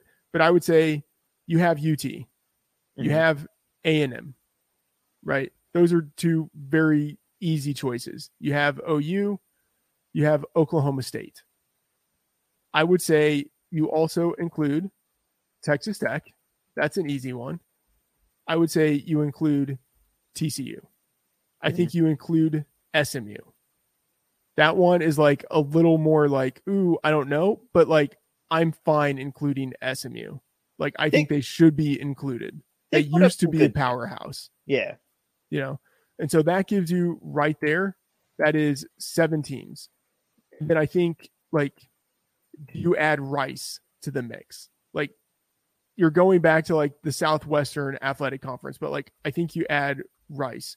I feel like there's another Texas team that I am forgetting about right now. I think you add University of Arkansas. Like they used to be in the SWAC. Yeah. Um what are the teams I am forgetting about? I'm honestly not sure for that area. I mean, like looking at that conference, you don't, you still don't have a ton of star power anymore. Like, like, like, like it, it just makes it more obvious why the SEC is the name in the game now. Because you look at you look at the big schools, and now they're there. Who else would it take? Hmm. I'm trying to. I'm trying to look uh, to see who the other. I mean, Tulsa. Uh, Tulsa, Tulsa has some decent teams. Yeah. Yeah. I mean, this. I I know I know that there's like uh, a big one that I'm forgetting somewhere, but I don't know. I feel like this would be like a decent, decent backbone for Mhm. a conference. Um. Yeah. Anyway, it's it's annoying. It's frustrating that this is something that's going to happen where it's split apart. And I guess I'll just say, like, candidly, I'm most frustrated about this from like the TCU perspective. Because like TCU is going to get boned. Yes. Like the Big 12 is not going to exist anymore, or however it does exist, it will be like a, a shell of itself. Yeah, Uh, they're gonna have and- to move to like the Mountain West or something. And that happened with TCU years ago. Yeah, You know, they were in the Southwestern Conference. That broke up. They had to go to, I don't even remember what it was. And then they went into Conference USA. And then they went into Mountain West. And then they finally got into the Big 12 right as it was breaking apart. Like Yep. this, this sucks. yeah. Anyway, I mean, I, I feel I feel your pain as a Syracuse fan. Leaving the Big East, the Big East breakup was the worst thing to happen to college basketball for sure. Yeah. Yeah, I, I hate it. I hate it when Yeah. you have conferences that make sense and then they just no longer exist. Yep. I mean, and like, yeah, the Big East still exists, but it's a shell of what it was. Like, the, the school's left for the football money, Syracuse included. Yep. All right. Let's right. Let's kill it. Now that now that I'm depressed, Tom. Let's wrap it on up. Where can people find all the great work that you're putting out each and every day? All right, you can find the work at FTN on Friday. I publish the fantasy football breakdown on Thursday, the best bets article on Tuesday, the fantasy rankings, which I update on Thursday, Saturday, and Sunday, and all throughout the week in the FTN bets tracker. I'm loading in my NFL sides, totals, and player props, and on Twitter, on YouTube, on your favorite podcast app, and on FTN. You can get daily episodes of the Freedman Fantasy Football Show and the Degenerate Sports Betting Show, and always use the highly original promo code Freedman for 20% off at FTN, except for today, where you can use the code Cyber Monday for for 33% off. All right, that is the show. You can find me and Tommy V on Twitter at Matt Effie Oracle and TV at Work. Thanks for joining us and see you next episode.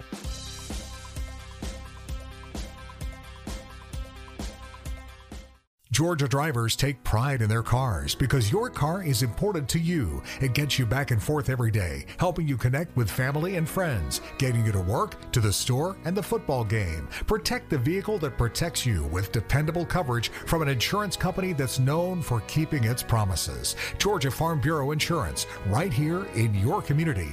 Learn more at gfbinsurance.com.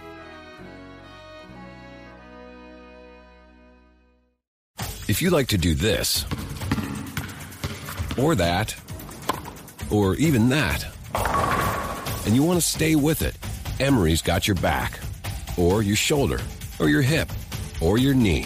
Our sports medicine specialists treat more world class, professional, and college level athletes than anyone else in the state. We'll treat you like a pro and get you back in play. That's the Emory difference. Make an appointment at emoryhealthcare.org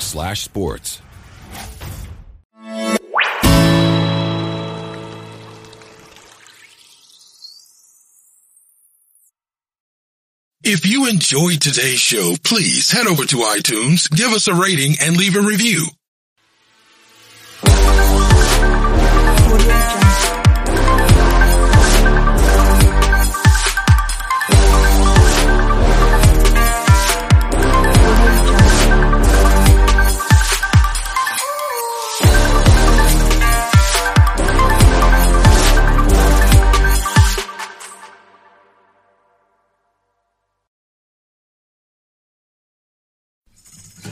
Lately, my family has gotten a little behind on our doctor visits, but this year, that's changing. We're making health a priority with Emory Healthcare. My husband got the knee replacement he's been putting off. My mom is getting a heart procedure that Emory pioneered, and I scheduled my annual mammogram. And with so many virtual visit options, we are getting it done in 21. Make your health a priority at emoryhealthcare.org slash health first. Could be fucking computers. What are you, Ted? Bored, bored, bored. Movie, movie, movie. K, K, K. And that's all I fucking do all day. It's fucking unreal. This is the Valley Archives. Yeah. Um, um, in terms of whatever, like last night was fucking. You were smart to stay home because, and I no, I Nice just like I guess my main topic is like it's not really like dissing last night. It's more just going like. It's amazing that it's taken this long, and we have never really figured out how to do downtown correctly. That's crazy, like, man. We we found a way to make it work, and that's why we always end up going to the same spot. Like we did what was ever easy, Comfortable, yeah. Yeah, because like it's just so easy to have an absolute failure of a night. And like last night, we went into it with kind of a bad plan. Like I was going to Callum's, you know, I was going to Callum's, Yeah. and we were just going to see what happens. Yeah. But, but the fact that that was the plan meant that something was probably going to happen. Mhm. So I didn't like I got them back to my house by eleven o'clock, and then we were going to go downtown at from 11, at eleven o'clock. And they were, and the idea was that I was going to pre at my house, but I didn't buy any alcohol because I was still kind of banking on nothing really happening. Okay. And um, so I just I didn't drink, and we we were like, okay, so where are we going? Every bar that we had initially used to go to was closed. Like What? after COVID, it's all closed. Uh, that was on King in the King area. Yeah. Uh, except for Rock and Horse, which they just didn't want to go to, and I was fine with that. And uh, so we ended up they ended up saying that they had a friend who had a karaoke thing, and I remembered because like when we had talked about doing it with Duff and Kung Ho or whatever, they said that you have to book a room. You don't just. I always picture like in the movies where it's like just Yeah, a machine. crowd. Yeah, and You I always like that version better. Yeah, same. yeah, like We're in a room, it's like we do that all the time with each other. We sing, like it's, I don't know, like Exactly. So People yeah, sing on aux all the time. Yeah, yeah. Go ahead. so yeah, so it was a room, and we and like it was pretty far removed from us when you look at it practically. Like uh, Cam's Cam's sorry, not Cam's girlfriend.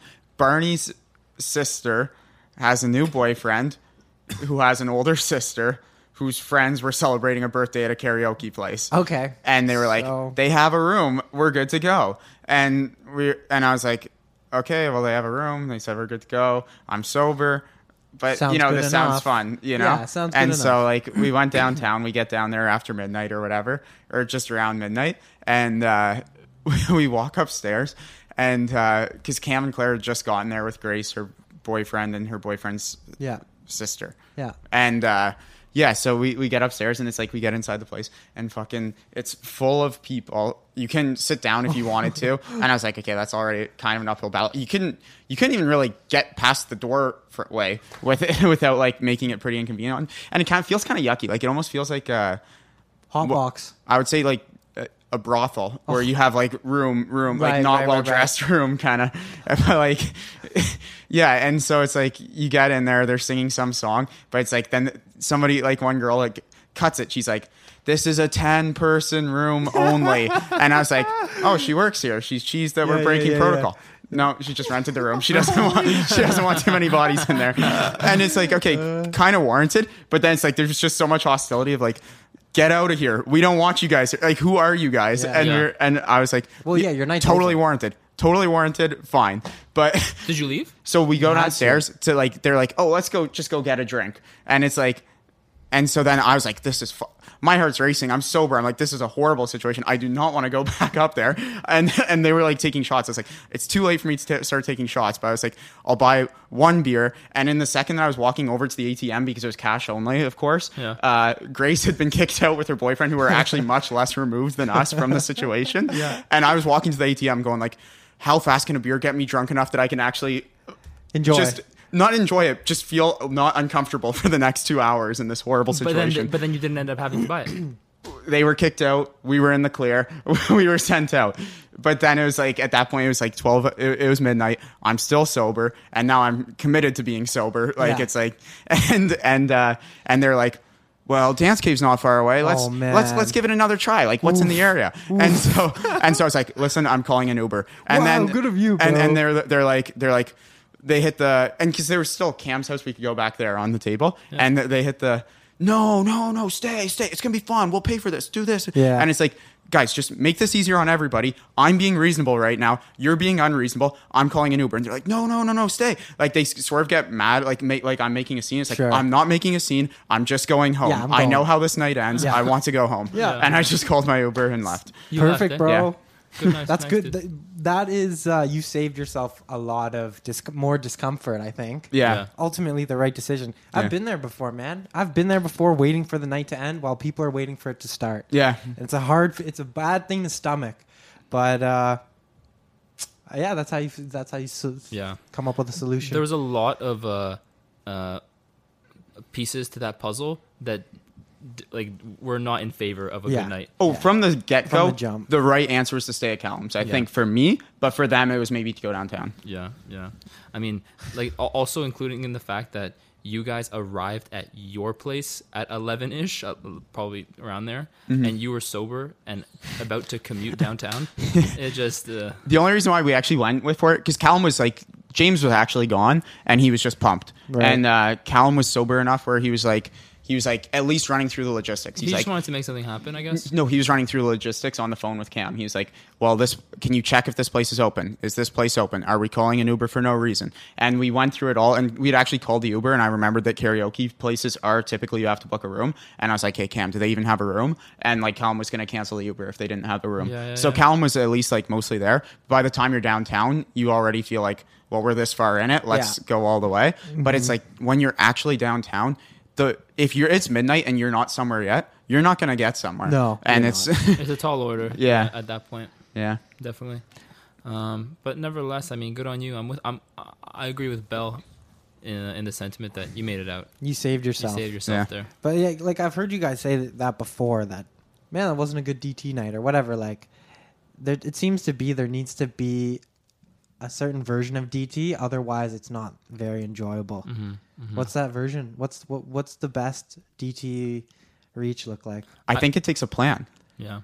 That's it. Just a plan. A good plan. Something to stick to. Yeah, a plan, a venue, a venue that we all agree and like semi like. Yeah. Um, well, not semi, just enjoy it, like fully like. Um, good timing, and uh, Good numbers sometimes. and that's not even that necessary. A couple, a, a few people going to a bar is always is still nice. I'd almost just say I'd almost say a reservation. Yeah. It's almost necessary at this Yeah, point. Yeah. Well, I'm, I, like it depends if it's a what the type of venue, but yeah.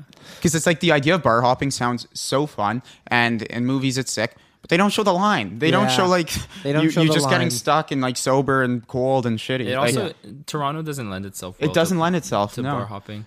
Unless like Because there's uh, not enough in a row. there's not enough in a row and there's no street that accommodates like the closest you can get is Kensington or even Mhm. Ossington shit closes by like 11 there Yeah, so yeah. that's tough but uh if you're on Kensington you have like four options but you end up find you end up liking one more than the others True. so you can just stay there just why don't you just go there from the start it was just a quick solve. So like last night I was talking to Gra- uh, Braden Gorin about. It. I was like, I was saying how like I don't like the fact that I'm 24. Maybe I don't go downtown enough. Maybe I don't do enough stuff. And then it's like before long that won't even really be on the table. Mhm. And then I was kind of I had a really sobering like, oh, this is why I don't do it that often. Exactly, And it's not so bad that I don't do it often. no, exactly. Yeah.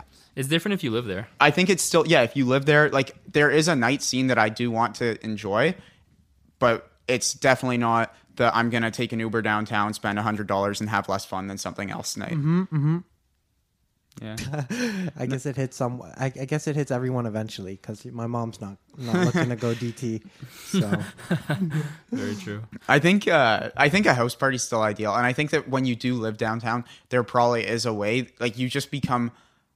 Part of me, like I was as I was driving, like taking Uber home, I was like, I just want to date a really hot, really cool girl who knows exactly how you're supposed to do this, just that I at least find out. Because at this point, like I've been exposed to everybody and nobody knows, mm-hmm. and it's that's the only person I haven't been exposed to yet. So. Again like i said it's different i think it's different if you live down there. Because if you live 10 minute a 10 minute walk from a from a solid spot then it's really easy. It's, it's like going to a house party. You walk 10 minutes and you're there and you probably develop like some level of uh, comfort and consistency in going to the same place and then you just enjoy it more and more but uh yeah when you have to commute it really throws a, You're right. throws a wrench into the plan when you have to commute, there's a lot riding on it because it's such a commitment. yeah especially with a variable like home trip. Mhm, Like mhm. I, when I was we went out to whatever uh, a few weeks ago, and it's like King Taps yeah seventy dollar Uber home is what the- the charge was. Wow, and dude. but you dodged the bullet yeah no no like yeah TTC. you can like you can hack the system and just like refresh the app until it goes down twenty five bucks, and it's like it's pretty good. And I'd say I would always spend thirty dollars over TTC, but TTC over seventy. Yeah, man, seventy is fucking that's That's- a lot. that's steep. But with this one simple trick, Uber's going bankrupt. Spam refresh. Yeah. I don't. How about you? Look, what'd you do yesterday?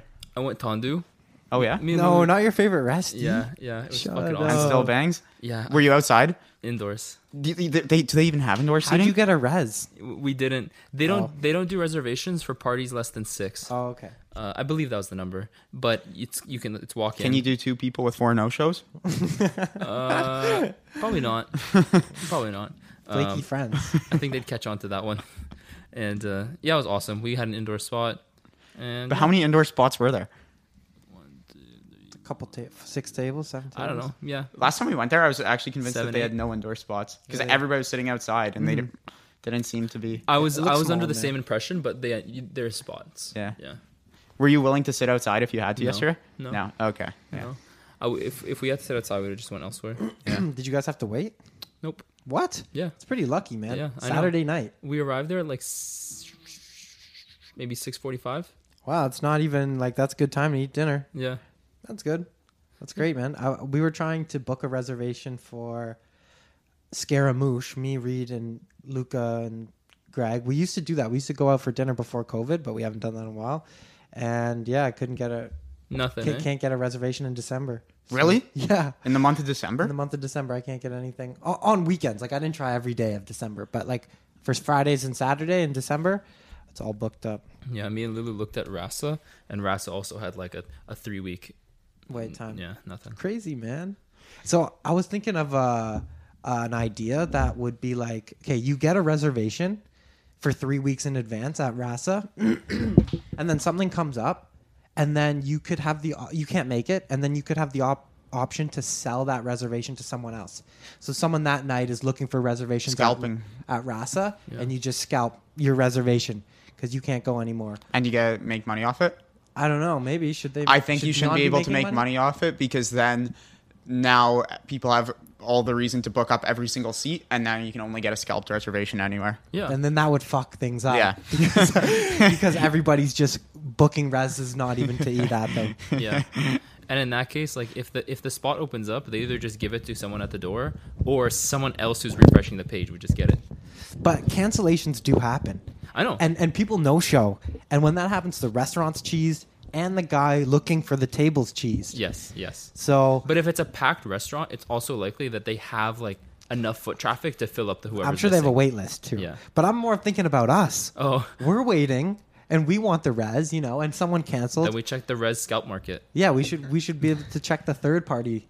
You know what I booked when we were out at dinner on Thursday at uh, whatever? What? There was a two two person tables that never got sat at the whole Yeah, time we were there. to the- behind us to the right. yeah, beside the H one that was Are those peeping the Bell. Drake tables? I don't That's know. the VIP. See, d- I think restaurants have VIP tables. Just in I thought we were at it.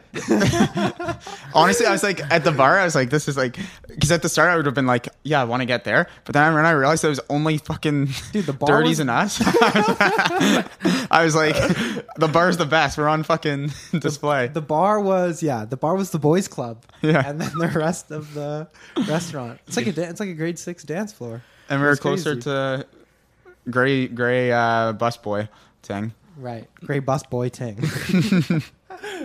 You know her. yeah, yeah. Uh, Pizza was great as usual. I had pizza the next day as well. I had pizza. Oh, true, true. I had pizza for lunch that day and then pizza at night.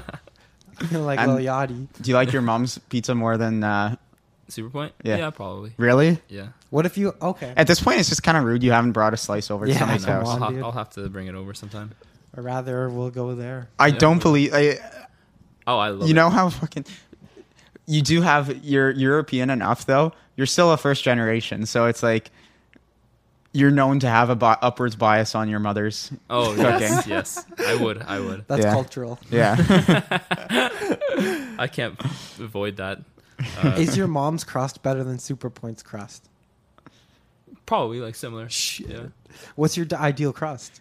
The I- sauce I- isn't better. I like it uh, crispy. Okay, yeah. The sauce isn't better. That's what I'll say. I, I couldn't believe the sauce would be better. The crust I could see. The sauce the, I the, can. s- the sauce. Well, no, like Superpoint is both. Re- it's really, really good. The crust and the sauce is. The crust I'm is not good. Saying, I'm not saying either one is that like necessarily better, but um, I think a Superpoint pizza is a burrata pizza, but my mom's pizza is whatever I want in it. Okay, so and what if- everything and Okay, more. No, I so your mom's that. Blaze and they're Superpoint. I like the customization is what improves. Yeah, I see, I see. But so if you had your mom's ingredients on a Superpoint dough, it, like it'd still be good too. Yes, it but would your be mom's fantastic. dough is also great. Yes, so yes, yeah. enough said there. Yeah.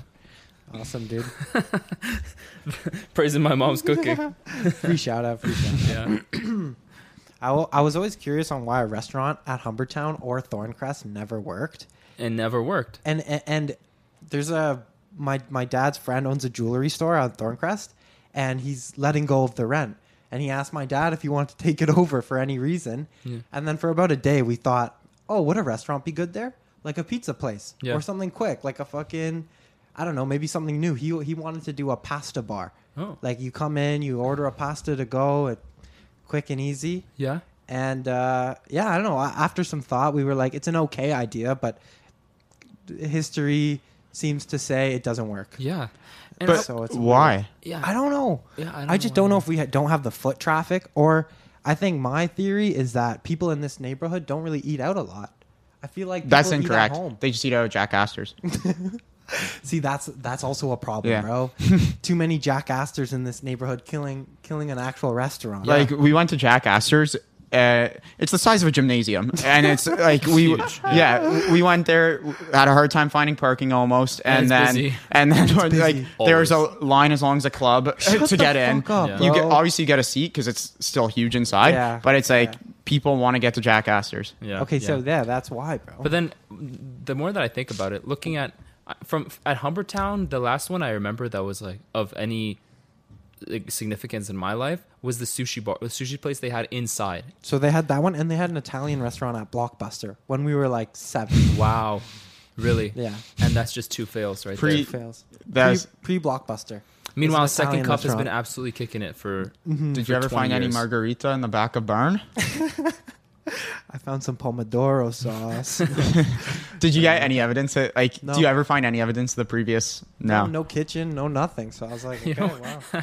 you go to the back of a barn, and there's just blockbuster videos.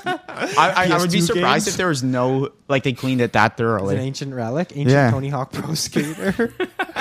underneath the thing. I went in Underneath the, almonds. Me and Pan went in the back of barn once when it was closing. Like we just went into. you guys had a backstage pass. Yeah.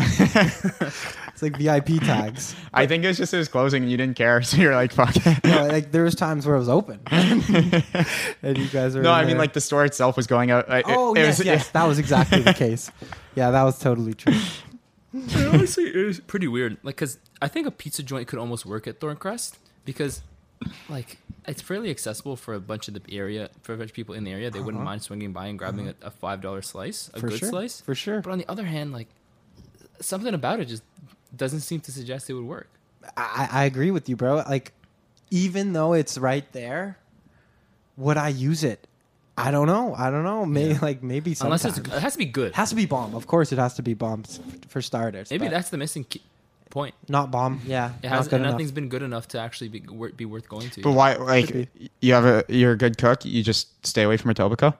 I guess so. Yeah. I don't think that's I don't I don't think that can be a viable reason. Yeah. Conrad used to love uh, one place in Etobicoke. Scada. No. No, no, Pinocchio. No, Yeah. Pinocchio's, yeah. Pinocchio. I've actually wanted to. I wanted to go there, but I never Isn't it ended up going. closed? Closed. Yeah. I never ended up going. Without Connie. and Osmos took over basically. No, Osmos isn't there. A door over, and it's thriving. Like Damn, But, but that- more evidence. The Pinocchio place is huge. It was like a, it was a big spot. Yeah. Yeah. Yeah, it was. It was. Um, I wonder what it was. Was it classy? Was it? I think it. Uh, it Conrad says that every place that he used to love in uh, in Etobicoke uh, or Toronto, period, after going to living in London for long enough and spending a lot of money on dinners, he's realized that it's all okay. Like he says, he says it's good, but it's No, he- okay. well, he's right. He's Yeah. pretty right, bro. Especially if you have some dollars. I spend if if you have dollars to spend in London. There's great restaurants. it's kind of it's weird like when i talk about conrad i can't get the story point across if i don't sound like i'm bragging or like I, I can't sound I can't get the point across without sounding like I'm bragging. like it's like because it's like Yeah. I'm talking about he he takes his clients out for Michelin star dinners, Mhm. and it's like Insane. it's because he's Goldman Sachs. The story doesn't sound right otherwise. You know, yeah, yeah, I know. It sounds like you're boasting. Yeah. but uh, it's just a statement that you had to state the facts. like I'm as incredible. Like I'm so blown away. That's why I say it. It's Mhm, like mhm. mm-hmm. He's taking them out to Michi stars he gets to take him out for because it's like because you don't want to look bad. What's Goldman? It was 200 pounds per head is what like the uh, limit was, and you can Ah. get into a few Okay, whatever you can, as long you as you do cheaper bottles of wine. True, true, true, true. 200, 200 pounds per head is their is their budget. Yeah. dinner. it's great, man. Yeah. don't want to have uh, don't want to have Conrad looking like a schmuck out there with 150 in his pocket. Yeah, That's so much money per person. Holy fuck. Well, it's so much money. Like when you go like, oh, that's like 325 dollars Canadian. I mean, it's it's 30 visits to Anywhere. somewhere, but it's one visit to somewhere else. the wrong Goldman workers taking six doggy bags home from whatever. From Um, from Nando's. we went yesterday. Oh, nice, Nando's. bro. Nice. I haven't been in so long. It still bangs. Oh, it's bangs. Yeah. It bangs. I love Nando's. Um, we have no Mishies here in Toronto, right? No, Mishi's in Canada. The the, uh, the one restaurant I've heard in Toronto that's always like that gets the crazy a huge amount of praise is Harbor 60 Mm. down there. Very uh, overrated. You've been? in my opinion. I've been. Yeah. Oh wow, okay. It's a, 'Cause I- trendy, Once? it's a trendy spot. Tw- two or three. So you've tried more than one thing on the menu. Yes. Okay. Yeah, yeah, See, yeah. I heard I heard it's like good food and supposedly really good. Oh, it's great and food. it's like classy. It's and good food. It's classy, but like it's gonna be hundred and fifty dollars a head, and you could take that money and spend it at a better restaurant. With no alcohol, opinion. 150 a No, with alcohol. Like you, you, you you had a glass or two. You had a steak and a couple courses. alcohol is actually like I, I I I think it's almost never worth drinking with your dinner. Period. Hey man, that's a fair take. My mom loves can't can't drink can't have a meal without it. Yeah. So that's that's her take on it. But it's like if you want to save money, no alc. If Yeah. you- yeah, yeah. That's that's a good a great way. It's just so unfairly priced oh that man, it's like it's insane, dude. it's insane. yeah, like uh, we went out to just like Mexican for Friday, just like and Yeah. two drinks, twenty four dollars. Yeah, yeah, for sure. and, And So then dinner. crazy. So You could like double your it could double your food cost. yeah. And honestly, I ate one of the things that I think you would love is Oh, the yeah? Mexican street corn. Just Okay. anywhere I could I could eat so much of that. You know me, man. I'm a I've- corn I've heard guy. I know. How do they dress it up? How do they? They how do lather prep- it. They lather it with some sort of like white. uh White sauce and White- white cheese. Yeah. Okay. But I'm not sure what the. So- I think it's some some sort of. Is it on the cob? Do they Yeah. take it? It's on the cob. Yeah. Unfortunate. Oh, that's that's the all right. only strike against. all Wait, right. no, that's that's fine. I love fine, off the cob. I know you love off the cob. What's your take? I like on the cob too. Okay, yeah. But off the cob is it's great too. You shovel it when it's off. The yeah, cob. when it's off the cob, You you, shovel it, it with your you get two nothing hands. stuck in your feet teeth, and it's like yeah, of course, of course. Like there's the obvious benefits, but you can't be dissing on the cob. Yeah, you I can't can be diss dissing on the Okay, cob. all right. you do you. Um, the uh, one memory I have associated with Harbor 60, I've never been. Is it Harbor 60 or 50? Harbor 60, yeah. 60. I've never been, but um, my parents were in Serbia at the time, and they needed like they had for.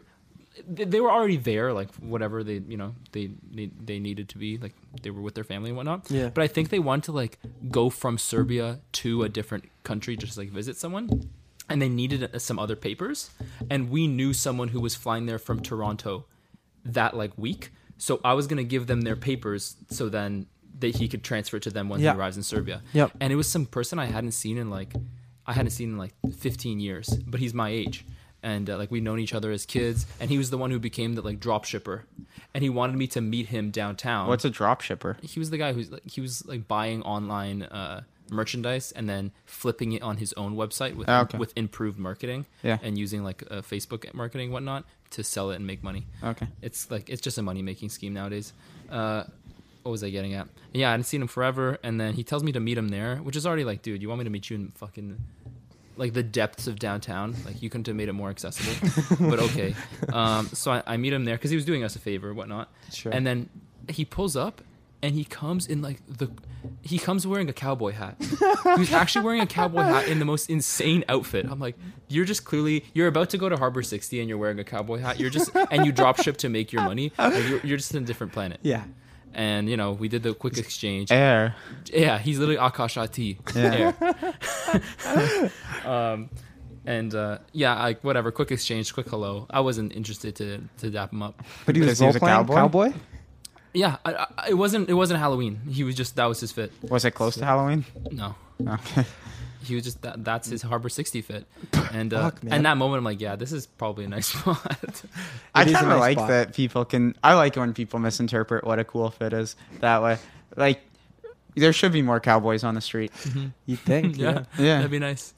I mean, there actually is a lot of interesting outfits out there. You're There just are. you just don't subscribe to them. I don't subscribe to a certain kind. I, Yeah. I want more groovy black dude, like from like the Soul Age, Yeah. uh, and I want more more cowboy. Okay. Okay. Yeah, I'm sure I'm sure they're out there somewhere. They just don't. You're not in your vicinity. yeah. Dude, speaking right. of clothes, man, Virgil Abloh died. Yeah, I was. Oh my Who's god. he? Bro, he's a super Well-known known, well known. fashion known designer. fashion designer. He was in Kanye's. He was in Kanye's camp, and then he transitioned over to become the head. Oh, he he made uh, Off White, and then he transitioned over to be the director of uh, Louis not Vuitton. director, Creative director. creative, Creative director, director of Louis Vuitton. Yeah. which I mean, insane. Insane. He was like- also he he went to school for architecture. Yeah. and then he was also a DJ on the side. Yeah. Wait, and at, He's a very uh, amazing person. I thought that uh, Off White started in 2015, maybe a bit before that. So he just had a great Twilight years. No, like well, he, he, a, he, no, he was he's forty. He died from cancer. Oh, yeah, yeah, yeah, yeah, yeah, yeah, yeah. yeah. Okay, I pictured a seventy-five-year-old no, no, making no, off-white and then going to Louis Vuitton. No, no, no, no, Yeah, he's forty. Oh, yeah, young guy. So yeah, it's big news, man. It's big news. No, I was shocked. That happened. They posted it like two hours ago. Yeah, like literally. Yeah. Just as we were driving, as I was driving here, I checked my phone. I'm like, oh my god yeah, I know it's crazy. Was he was he like closeted cancer, like Yeah, he uh, was. Black Panther? Yeah, he was. Yeah. he was. That guy was that. That's kind of fucked too. That's really sad. When, when the the Black Panther guy died, Yeah, nobody man. even knew he was sick. I know. Like, he was like, oh wow. I know it's a big shock. Same, same with the Virgil thing, and I guess that's just to stop people from speculating. And I think it's I- I just you don't don't know. you don't want to spend your time Yeah. answering cancer questions. you're right. You're right. That that too. Yeah, Didn't true. uh, there was that uh, comedian Norm Norm Macdonald? He was also closet cancer. Yeah, yeah. He- I guess that's how you do it. you just don't want to deal with it. You can't don't want to deal Yeah. with the que- que- Uh, yeah. No, I that's I fair, canceling man. answering. Yeah, it sucks. It's terrible news. The Virgil one's actually pretty. Another like was quite surprising. Yeah, quite He- shocking. He's he's he's really popular. Is he? really, Yeah. bro, really, really, Really really, popular. Because of. Off White? Yeah. Because of Off White and because of Kanye, his association with Kanye, his association with, With Louis Vuitton. with Louis Vuitton, his associ- uh, He's associated in many different avenues. I'm How sure he much do you think in many things. it takes talent once you're in the like? Let's say you're in Kanye's left ear, and you go like, "Okay, we're bringing back Cowboys." Like, you think that's gonna be cool and it's gonna be the same as Off White, or do you think that Zip Ties was actually really cool? Man, y- y- I don't know. I don't know. I don't know what how they test an idea because like is something like a zip tie is as cool as a cowboy hat. Yeah. So I don't know what how they can test what actually works in the public, what the public thinks is cool, but like Virgil had a great sense of what Yeah. the public thinks is cool, and he tended to hit the nail on the head Yeah. on things he released. like, I know people disagree. Uh, you will disagree with me on the like Kanye. I think that some of his shoes look okay, but like, or does he only have one? He has many. Okay, yeah. Some of his shoes might look okay, but for uh, uh, there is a strong argument to go out there that his clothing kind of sucks. Like he's a good musician and bad clothing. 100%, teach their and own. and so it's like, how much do you really have to give credit to the idea versus just the person saying it is famous? Dude, don't know. Most Yeah, it's good. certainly, there's definitely a lot of people who just uh, uh, latch onto either the the fashion or or the music just based off the popularity of the person. Like, Yeah. I remember actually in one of my first days at work, or my uh, not first days, but a couple months into work, some guy came in and he was wearing he was wearing Yeezys, and this was just before the like this was in the Donda rollout as it was happening, and I just like brought it up casually. He's like, "Oh no, I don't listen to his music. I just I'm just a hype beast. Like you're just wearing the clothes." yeah, and I'm like, "Okay, yeah, I guess just Fair different types different types of sus- subscription to pop culture." Yeah, And I mean- his subscription. hmm hmm Makes So- sense. Like th- those shoes say something. It's a it's a it's a uh, Statement. social like status. Like if you wear Yeezy, some people could think, oh, well, you're cool, or oh, you're in, in the no, or whatever. You It know, it really is a statement piece. Yeah, and it I is. totally agree, Ted. Lots of uh, like you, you can not like a lot of them. I, I don't like uh, some of some of his stuff too. Yeah. Um, this the clothes, but the music's all good. but uh, yeah, I mean, But some I of- guess it, I love. it comes kind of comes down to like when people talk about taste. Some people say they have good taste, and right, some people would say like Kanye has good taste or Virgil has good taste Mhm. because they can pinpoint what what is good to the majority of people. Yeah. But it's like, do you think they have good taste? Uh, again, subjective. It- like What is taste? Yeah, exactly. What Yeah. is good? Like exactly. If Kanye has good taste, does that mean he's gonna pick always like the best, the best chair out of a, a set of five chairs? yeah, Like, uh, unlikely because you might like a different chair. Some people Mhm. might uh, only like wearing a blank tees with a small logo here, Mhm. but if someone throws a loud a loud image on it, that's suddenly in poor taste to that person. Yeah, like also I, I guess this, you know, how, like uh well, I guess okay. My my, I got my source from Ali G interviewed the fashion the fashion guy, Yeah. and he's like, uh, logos are vulgar. Is that true? Is that facts? I Is would that say widely so. agreed upon? I I would say so. Wait, what do you I mean don't by like that? logos. But then like everybody, like our lo- like they go like logos. They're v- like it's bad. It's gross. It's bad for fashion. Oh. You shouldn't have it. Is Mhm. that like is that cool right now to not like logos? I would say so. Yeah. But every shoe is pretty. Look at me with their logo, or at least you're pretty aware of what it is. I would say in shoes, it's definitely logo driven. Yeah. But Well, like look- in clothes, not not so at much. Nike, yeah, let's check. Adidas, yeah, the stripes. Asics, it's the the like the lines coming across it. Yeah. So that's definitely the case. But then on the other hand, uh, uh, uh, a Clark shoe doesn't have an, a, a logo on you. Any Chelsea boot doesn't necessarily have a logo, and there's like a thousand different types of Chelsea boot. Yeah, I, I yeah for shoes, I think it's worse. Mhm. Like there's more logos in a shoe. Meanwhile, a shirt can just have an, a graphic on it, not necessarily a logo Yeah. associated. And then the Supreme lo- box logo comes in. Just Yeah, that, but that's like that's pretty. Look at me. Is there it was not? an era, I think, like a couple years ago, where logo was everything. Like Yeah. the bigger the logo, the better it will sell, because people want to be seen wearing like whatever, whatever designer brand they want to Mm-hmm. be seen wearing.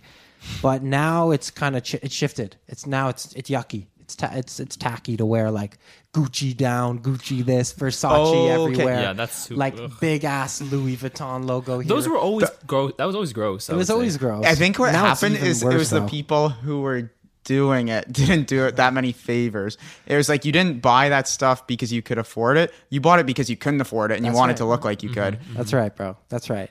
Mm-hmm. That's what a lot of the fashion industry is predicated on. I think. It always used to blow me away just like hearing like a lot of like girls that I was around uh, talk about how they'd spend their money on clothes. Mhm. Like I'm not saying all, of them, but like I worked at low paying jobs in the past, and things would talk about like all the clothes they're buying. It's like we make the same amount of money. How the fuck do you have any money other than clothes? and it always used to just confuse me that Yeah. people would spend their money that way. And then you actually got to a position where you could see other people's bank accounts. And Yeah. You realized that they didn't have money other than Oh. clothes. well, I mean, like that was more like when it was people in the same job title. Yes, but like okay. in this one, like it's yeah, Interesting. Yeah. The bank account never lies, eh? the numbers on the screen never lie. but I wonder, like, you probably can't say, but like, if if if out clothing and appearance matched bank accounts, not not crazy not, not often. I would assume. I would assume that. I would Yeah. assume that it would not be much correlation. I think I think when you're really wealthy on the woman's side, you tended to look good, not great, like just good. You know, you looked really presentable or whatever. Mhm. When you're really wealthy on the men's side, you could look fucking trash, or you could also look pretty Again, good. pretty you good, know, like it was kind of there's more variance there. And then on the low side, you could look anything. But what? but what do you mean? Like, so you- so you've only mentioned looking pretty good. Yeah. What's looking great? What's looking great? Like you look like you're going to the club. You're fucking. Oh, okay. And then what do you? What have you found? What bank accounts associated with that? Ah, just kind of young people. More like, Oh, look at me. They don't really have that much money yet. Okay. I see, I see, I see. Everybody who seems to have money never looked that flashy. I see, I see. Early career, probably. seems to be the case. And I never really caught that many brands on successful people. Mm-hmm. Oh, that's fair. That's fair. There's a there's a popular uh, like clips.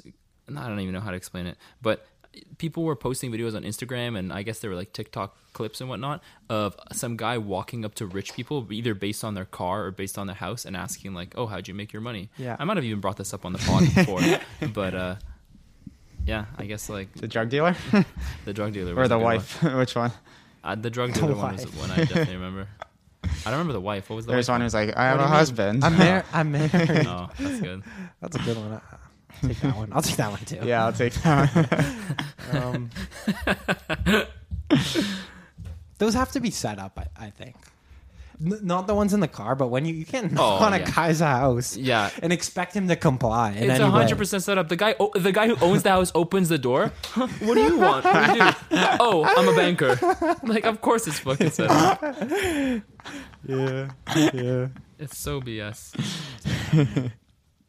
Uh, you can Uh, realize everything that that's set up once you real once you take into the perspective of the person who's recording it. Hundred percent. And, and Once you acknowledge the camera, you can understand a lot of shit is set up. yeah, exactly. um, uh, and then one one other thing. Actually, this is kind of a random topic. Like this Great. is this is so irrelevant That's to fine. this, but uh, a couple, I think like earlier last week on Reddit, it was on the front page of Reddit, and I was scrolling through, and it was posted on because the front page of Reddit culminates all subreddits, and it just gives you the most popular thing for the day, the most trending, whatever has the most traction. And one of the posts title was like, "I I am a woman, and I just want to be a housewife." Hmm. Is that? Oh, yes. And she questioned like, "Is that what like what do what do you other women think about Yeah, that concept rather than being like um uh I don't A know, boss lady. a boss a boss bit Yeah, you a boss bit. uh and then the comments was just were just a lot of people commenting on oh uh, I also have that se- I share that sentiment some people were like I thought I wanted to be a boss bit but then over time I realized that I prefer to just you know spend time with family and be alone or be at some sort of like housewife role Yeah. and again I don't mean house like housewife in the in I guess exactly what it means like I staying at home and helping around around the house Yeah. which is fine uh but then other people share the complete opposite sentiment like no I could I would die if I had to do that like Mhm. I'd much rather you know be a go-getter and do whatever you have to do uh career wise Yeah. Was she saying it? It's kind of It's- less socially it acceptable seems these days. like it's more taboo this day the- these days to to bring it up Probably. What, I don't think you want to be a whatever? and I think that's like why that why that announcement on that Reddit post got a lot of traction because it's more like socially taboo, like you said, to to bring up that that's a desire. Yeah, I think that's. And meanwhile, I hear Teddy wanting to do that all the time. That's why it's not it's not out of the norm in our circle. We understand. we understand the the urge. Yeah. But yeah, I think it is, man. Uh, you don't hear it a lot anymore. Of your goal Yeah, I, yeah. You just don't hear it a lot, I guess. I get- well, but on the other hand, we are surrounded by m- most people our age, and at least our friend group, and almost everyone we know, are tend to have some sort of like goal that they want to do, and it tends to involve a career to get there. For I sure, think- for sure. like it's all associated. That's the Cam and I say the modern woman in different ways. Like Cam will say he just wants his significant other to have goals, It- not cooking dinner. Like like Right. So he wants a woman who works. I say I want a motivated thing. Yeah, a woman who works. Like it's it's just different ways to word the same thing. You know, everybody kind of I don't know. Okay. Interesting. That's that's that's first I've heard, man. I thought you were a modern man kind kind of guy. I am modern Oh, man. I get it. I got it. He wants just the mo- clicked. yeah. just clicked. Uh, int- yeah, yeah. Yeah, but like it's. I don't know. I I just I like how it's like he never says to Barney like, "Oh yeah, you shouldn't be a stay-at-home mom," but he always goes like, "It's great that you have goals," you know, like never. I also think we're we're pretty young to be thinking about being a stay-at-home mom because Yeah. I mean, no one's a mom. Not no one even has a home yet, so not there yet. I think I think people will maybe find that they do want to just stay at home and create a family or help out around. I the think house. if you've been the good son though, you you know a little bit of what it's like to be a stay-at-home parent. if you've been the good son, The or good daughter. son, yeah, Yeah, yeah. Wait, what do you mean by that? like when you're the good son, like You're helping out around the house. yeah, like you know that you're like I was the good son this summer, and it was like my dad's gonna be cheesed if I'm not a contributing member of the household and not Oh. working. Oh, I see. Yeah. I see. I see. Yeah, I know, I know. Goran's the good son. He's Goran's the great son. He's he's cooking dinners. He's yeah. Great son. That's fantastic. That's perfect, man. Um, okay. Do you guys have any other topies? Not really. Pretty Not- dry. not I just know wanted to talk to you, Beyond, in general. Like, I guess it doesn't matter if it's on air or not. But I liked that we went to the movies the other week. Like, it the more I look back on it, I go like, I'm so happy I went to the movies again, and I, I, I always like the experience, and I still like everything about the experience. Yeah, it was. Uh, honestly, one. This is gonna sound like me being picky, Yeah, but for some reason, it looked blurry. I did not catch that. I was like, I'm not complaining about our positioning. We were totally fine position. Yeah. Like, No, no, no. There's nothing Yeah. wrong with that. Just something about it was that looked kind of blurry to me. Like I wasn't able to get a proper focus on the screen, and I think that's like, I, think my eyes are fine. And if you didn't see it, then I imagine the projector was fine. But Yeah. I think it's just I wasn't used to uh, going to a theater again, and I got used to staring at high quality screens. Like just in your day to day, a usual 24 inch screen or a laptop 17 inch or your phone 5, 6, 7, 8 inch, whatever it is, is crisp AF. Mad Yeah. And going back, going bad to going back to uh, the theaters kind of threw me off on how it's slightly not as crisp as I expected. Oh wow. And that, like, it, it, I don't, I don't want to say it bothered me, but it definitely like caught my attention multiple moments throughout the throughout the movie where I'm like, this is kind of like tough. Like this is weird. I can't focus on it. yeah, like why is this Why is it blurry? Yeah, that it, it hit me to that extent. I never I still, I yeah. still fully like you know, uh, you know, soaked in the movie. But there's definitely moments. The only thing that like, and I, I hate that I've been like, remember when we went to the Joker and like when a door would open, me and Bowen were scanning the aisles to see if somebody was coming in to shoot it. Yeah, Jesus. I still have a little bit of that fucking. No matter what movie I'm in, the guys behind us, like Danger. I didn't, I didn't give them a good. I needed to give them a good enough like. I whatever like I beam whatever figure out what they are because I, I just remembered seeing like sketchy maybe when I sat down for the first time. And at the rest of the time, I was like, whenever I'd hear a movement at the back, I was like listening for a click or something that would be oh like, oh my gosh. Why are you so untr- untrusting of these people? I- you just, I don't there's been enough movie theaters that got shot, were threatened about getting shot mm-hmm. that I guess unless I'm seeing Clifford in the movies, I'm going to be a little bit bummy of who's behind me. I guess we should just go You all think- watch Clifford. You think the shooter like wants to watch a bit of a good movie first before he before he before he starts? Yeah, only go to good starts? movies. Like I, I, that's why he's likely at Joker because he wants to see a bit of it. I don't, I don't know. I don't know. You just gotta hope You that- always seem to, you always seem to fear the least likely things. I know. So that's fair, man. That, that that seems on brand for you. that's gonna become there's there's like some I don't know if it's a stereotype, but uh, I've heard comments of people who are like, "Oh, I only like to sit in the corner of the room so I can see who's going in and out." I, I definitely Like- don't subscribe to that. But I like the corner way. of the room because you're kind of nestled. Snug. You're yeah, snug, you're yeah. really snug. But Well, nevertheless, yeah. To back to your point, yeah, going to the movies was fun. Yeah. it was nice to just be back there. Kind of felt regular. Yeah. Also, everyone, I had my mask on because I wasn't eating anything. I was surprised you kept it on, But it was just everyone went, everyone went uh, future mask off. you kept it like you kept it. You don't have to keep it on though. You're Malin, yeah. I guess you can. I wasn't eating though. But you, I don't think you have to keep it on. Period. I don't know. I just You just did. chose to. Sure. Uh, Was movie- it? Was that a little bit off-putting?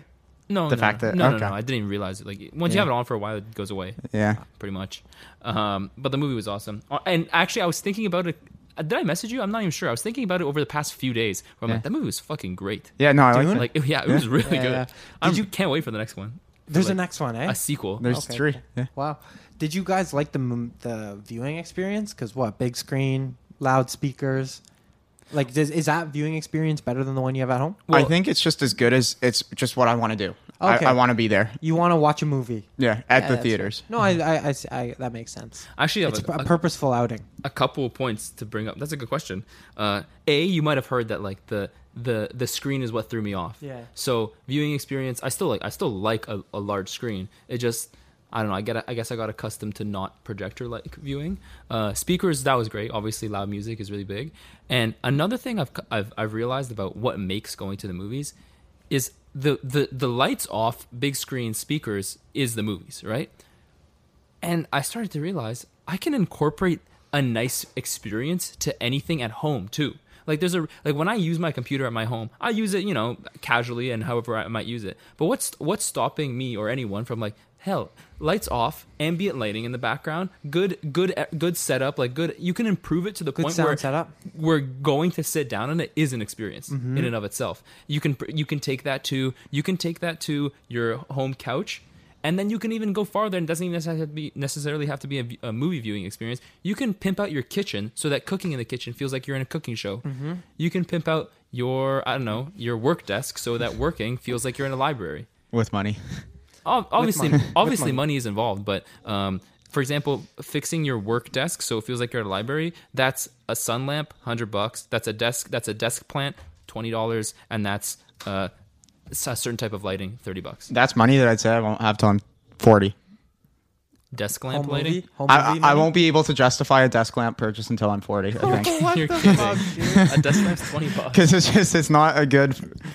You don't uh, care. You uh, just don't care about a desk lamp. I know. That's the difference. But yeah. on a thing. young salary, it's just not a good purchase. like For you, period. no, I, I disagree because live my- in darkness. yeah. And my point there was by changing by changing the environment, you can improve the experience. And by improving the experience, you can enjoy it more. And if you enjoy studying more, for example, you're likely to do more of it. That's just, just facts. Yeah, that's facts. hand in That's hand in hand in hand. That's facts. I mean, that's just One not true. that's just not True, true. man. I enjoy sitting at my desk more. I'll enjoy procrastinating more. I won't enjoy studying uh, more. You enjoy golf more. Why? Because you got a new set of irons. Yes, exactly. Those You'd are enjoy- totally different things. sure, sure, sure. You'd enjoy your desk more if you got a new desk. that would just that's just facts, man. That's just not. I'm still so under the impression that like this like don't get me wrong, golf clubs definitely have improvements and there's definitely better ones than others, but at a certain level of player, it's also negligible. No, it's Yeah. They are dumb level differences. Uh, sure, okay. I, I will say that just because I did change clubs this year, and when I hit the ball well, I could see a significant difference in a lot of things. I went further, and that's the difference between like right off the rack, one of the like the cheapest clubs sets of clubs they had, and like a mid tier set, set of clubs. So and it's There's I understand a difference. Yeah, but you're not gonna sh- like shave strokes. I don't think from getting new clubs. I hit it further, and the ball flight was better. If I were playing better more consistently, then I would have shaved If strokes. If I was better, I would be better. Yeah, that makes sense. That makes like a good day a good day with bad clubs is still better than a bad day with good clubs but Okay, a good day with good clubs is better than a good day with bad clubs I'd say I'd say you can remove clubs from that equation. You just had a good day or you had a bad day. I think it's two strokes Unless i you- think I, I, I think i could get two strokes in the unless you have great that. consistency and therefore you're probably a really good player, you can find so much more out of a better club. Yeah. I think that's what it is right now. And I'm sorry to I'm sorry to. Oh no spoil no no no! It's fine. I'm still happy with the purchase. There you go. and I didn't really spend any money. It was benefits back in the benefits. days. Boom! Yeah, I remember that. dude. Like everything. Yeah, I don't know, but that's what I mean. Like that's why I couldn't buy a desk lamp because everything costs fucking money, and it's like. Yeah, man. This desk lamp, that's one one thousandth of a down payment on a condo. So it's like, boom, I can't afford it for that reason. Everything is chipping away condo money Or fun money. or fun money. And I don't want to give up either. So lamp money is just gonna have to wait. Yeah. It's honestly like you don't really get to have fun doing any sort of purchase until you're 45. Do You want me to surprise you with something, Teddy? Sure. You know how expensive it is to actually decorate your condo? Your condo? Jesus Christ. Mine's going to be pretty undecorated. Furnish it, yeah. No, but even the most basic furnishing is very expensive. Even IKEA down is a couple of racks. yeah. IKEA desk lamp, Yeah. 20 bucks so you can see at night. No, th- it comes with electricity. Oh, I see yeah. what you mean. comes with it comes with it doesn't though. You actually have to pay for it. That's so dumb. doesn't even come with electricity. Unless you switch worlds to the no electricity world. yeah. yeah. What's it called? I still think like what I would furnish my condo with if I were to move in right now. Candles are cheap. No, definitely not those Okay. though. Because they're renewing. You have to keep buying them. And your room smells weird. Uh, but I would get like table for the common room, chair in an L shape. That's expensive. Wow. Couch in an L shape. Yeah. That's expensive. an L couch. You're yeah, not getting but you're L. vibing if you have an L No, couch. for sure. You're Big vibing, bro. I'm just like you're gonna have to recoup the purchase. That's what the modern woman. I get them L okay. couch. Yeah, let's go. Um, Jam. and then, and then, uh, Big check. Sorry, sorry. and then, uh, and then, what's it called? Bed. I think I can bring my own. Mine's probably still fine. Yeah. Fucking a few chairs, and that's what I need. I think you pretty much nailed it. Yeah, I think you got it. Sick, dude. yeah, because they come with like an island already, probably. Probably, they Probably, probably yeah. come with a table Probably. or some something. Put your plate down on Nice. to nice. eat. Yeah, it's good Uh, shit. This is so barren. yeah, but it's like at the end of the day, I've never really walked into a place and it looks weird when you don't have pictures on the wall. I will, I, I agree with that, but I've never really been like, I'm missing a picture on my wall. So no, but there's a difference between having a home that's lived in and having an L couch, a table, and a bed in your in your, in your Having a bedroom. seating area. Yeah. It's What's like a the waiting room. difference? It's like a, yours is like a waiting room, and Yeah, someone has a TV. No. well, I have a, I have a plate left out. Now it's lived in. Like, Well, actually, like, I can't necessarily knock you for it. It's expensive purchases. If people don't want to buy, make expensive For purchases, man. then yeah, For t- sure. more power to them. Save money. also, the good thing is my parents will be downsizing right at the exact same time I'm downsizing. So some extra What a coincidence! I Yeah. need a couch. yeah, It's perfect, man. yeah, you're gonna have to lug that uh that downstairs couch upstairs again. I know that was actually. Yikes. It was actually one of like Would- the it was it was two horribly unthought about things. One was our my basement had the worst setup in the world, where the fifth guy who got in was standing to hang out with me. And in the past. in the past, yeah. And and my dad was like, my dad's friend was like, yeah, we have a like a leather sectional, we're getting rid of it.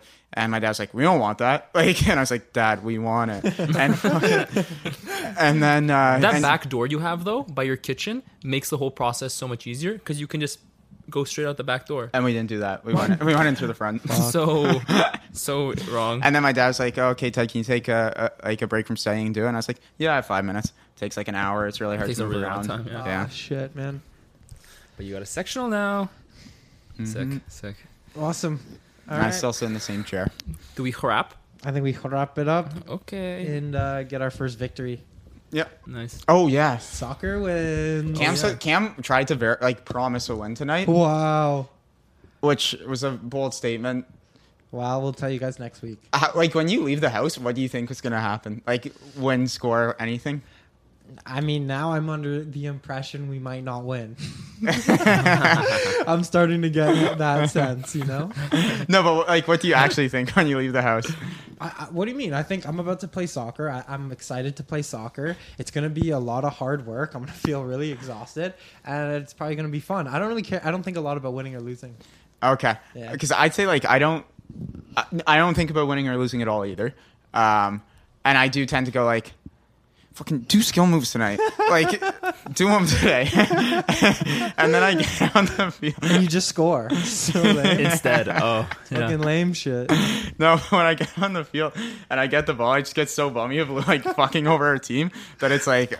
Does it, yeah. That's the difference, and I think that that's the biggest psychological element of the thing is like when I play soccer, I just try not to fuck up rather than trying to do something good. And trying not to fuck up means the best I can do is pretty bad, and it's, it's horrible. Yep, yep. That's it. That's the difference. Team sports. Yeah. The don't fuck up mentality. Because it's like if I'm just trying not to fuck up on an individual team, nice, you shot 95 today. Like I'm It's trying to score. Yeah, like, yeah, yeah, yeah. Well, there you go. I guess we'll update them on uh, whether Ted fucked up or whether he did any skill moves. yeah, yeah. uh, tune in next week. Fucking to up last out. week led to a goal. All right, we're cutting that. See you guys. I love your vacation home. How much time do you spend here? As much as we want. And when we're not using it, we rent it out. Our amazing team cares for and markets it on all the major booking sites. What team does all that? Vacasa. They manage everything, and I see it all on my phone. Plus, they've been earning us over 20% more after I switched from my last property manager. Your vacation home earned you that much? It's not a vacation home, it's a Vacasa home. Get your free vacation income estimate to see how much your vacation home can earn you. Call 800 544 0300 or visit Vacasa.com.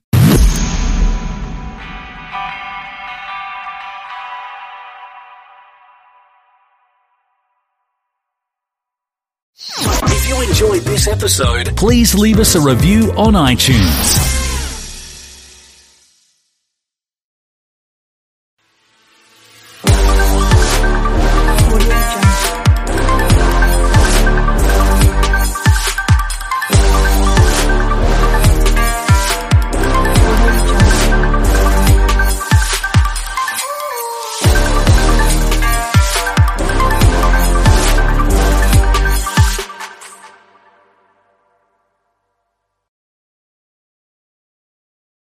Please be advised that this podcast is meant for educational and informational purposes only and is in no way a replacement for legal or medical advice. The opinions contained within are solely those of the interviewers and interviewees and should be received as so. Those seeking help or advice are encouraged to obtain professional legal and medical services.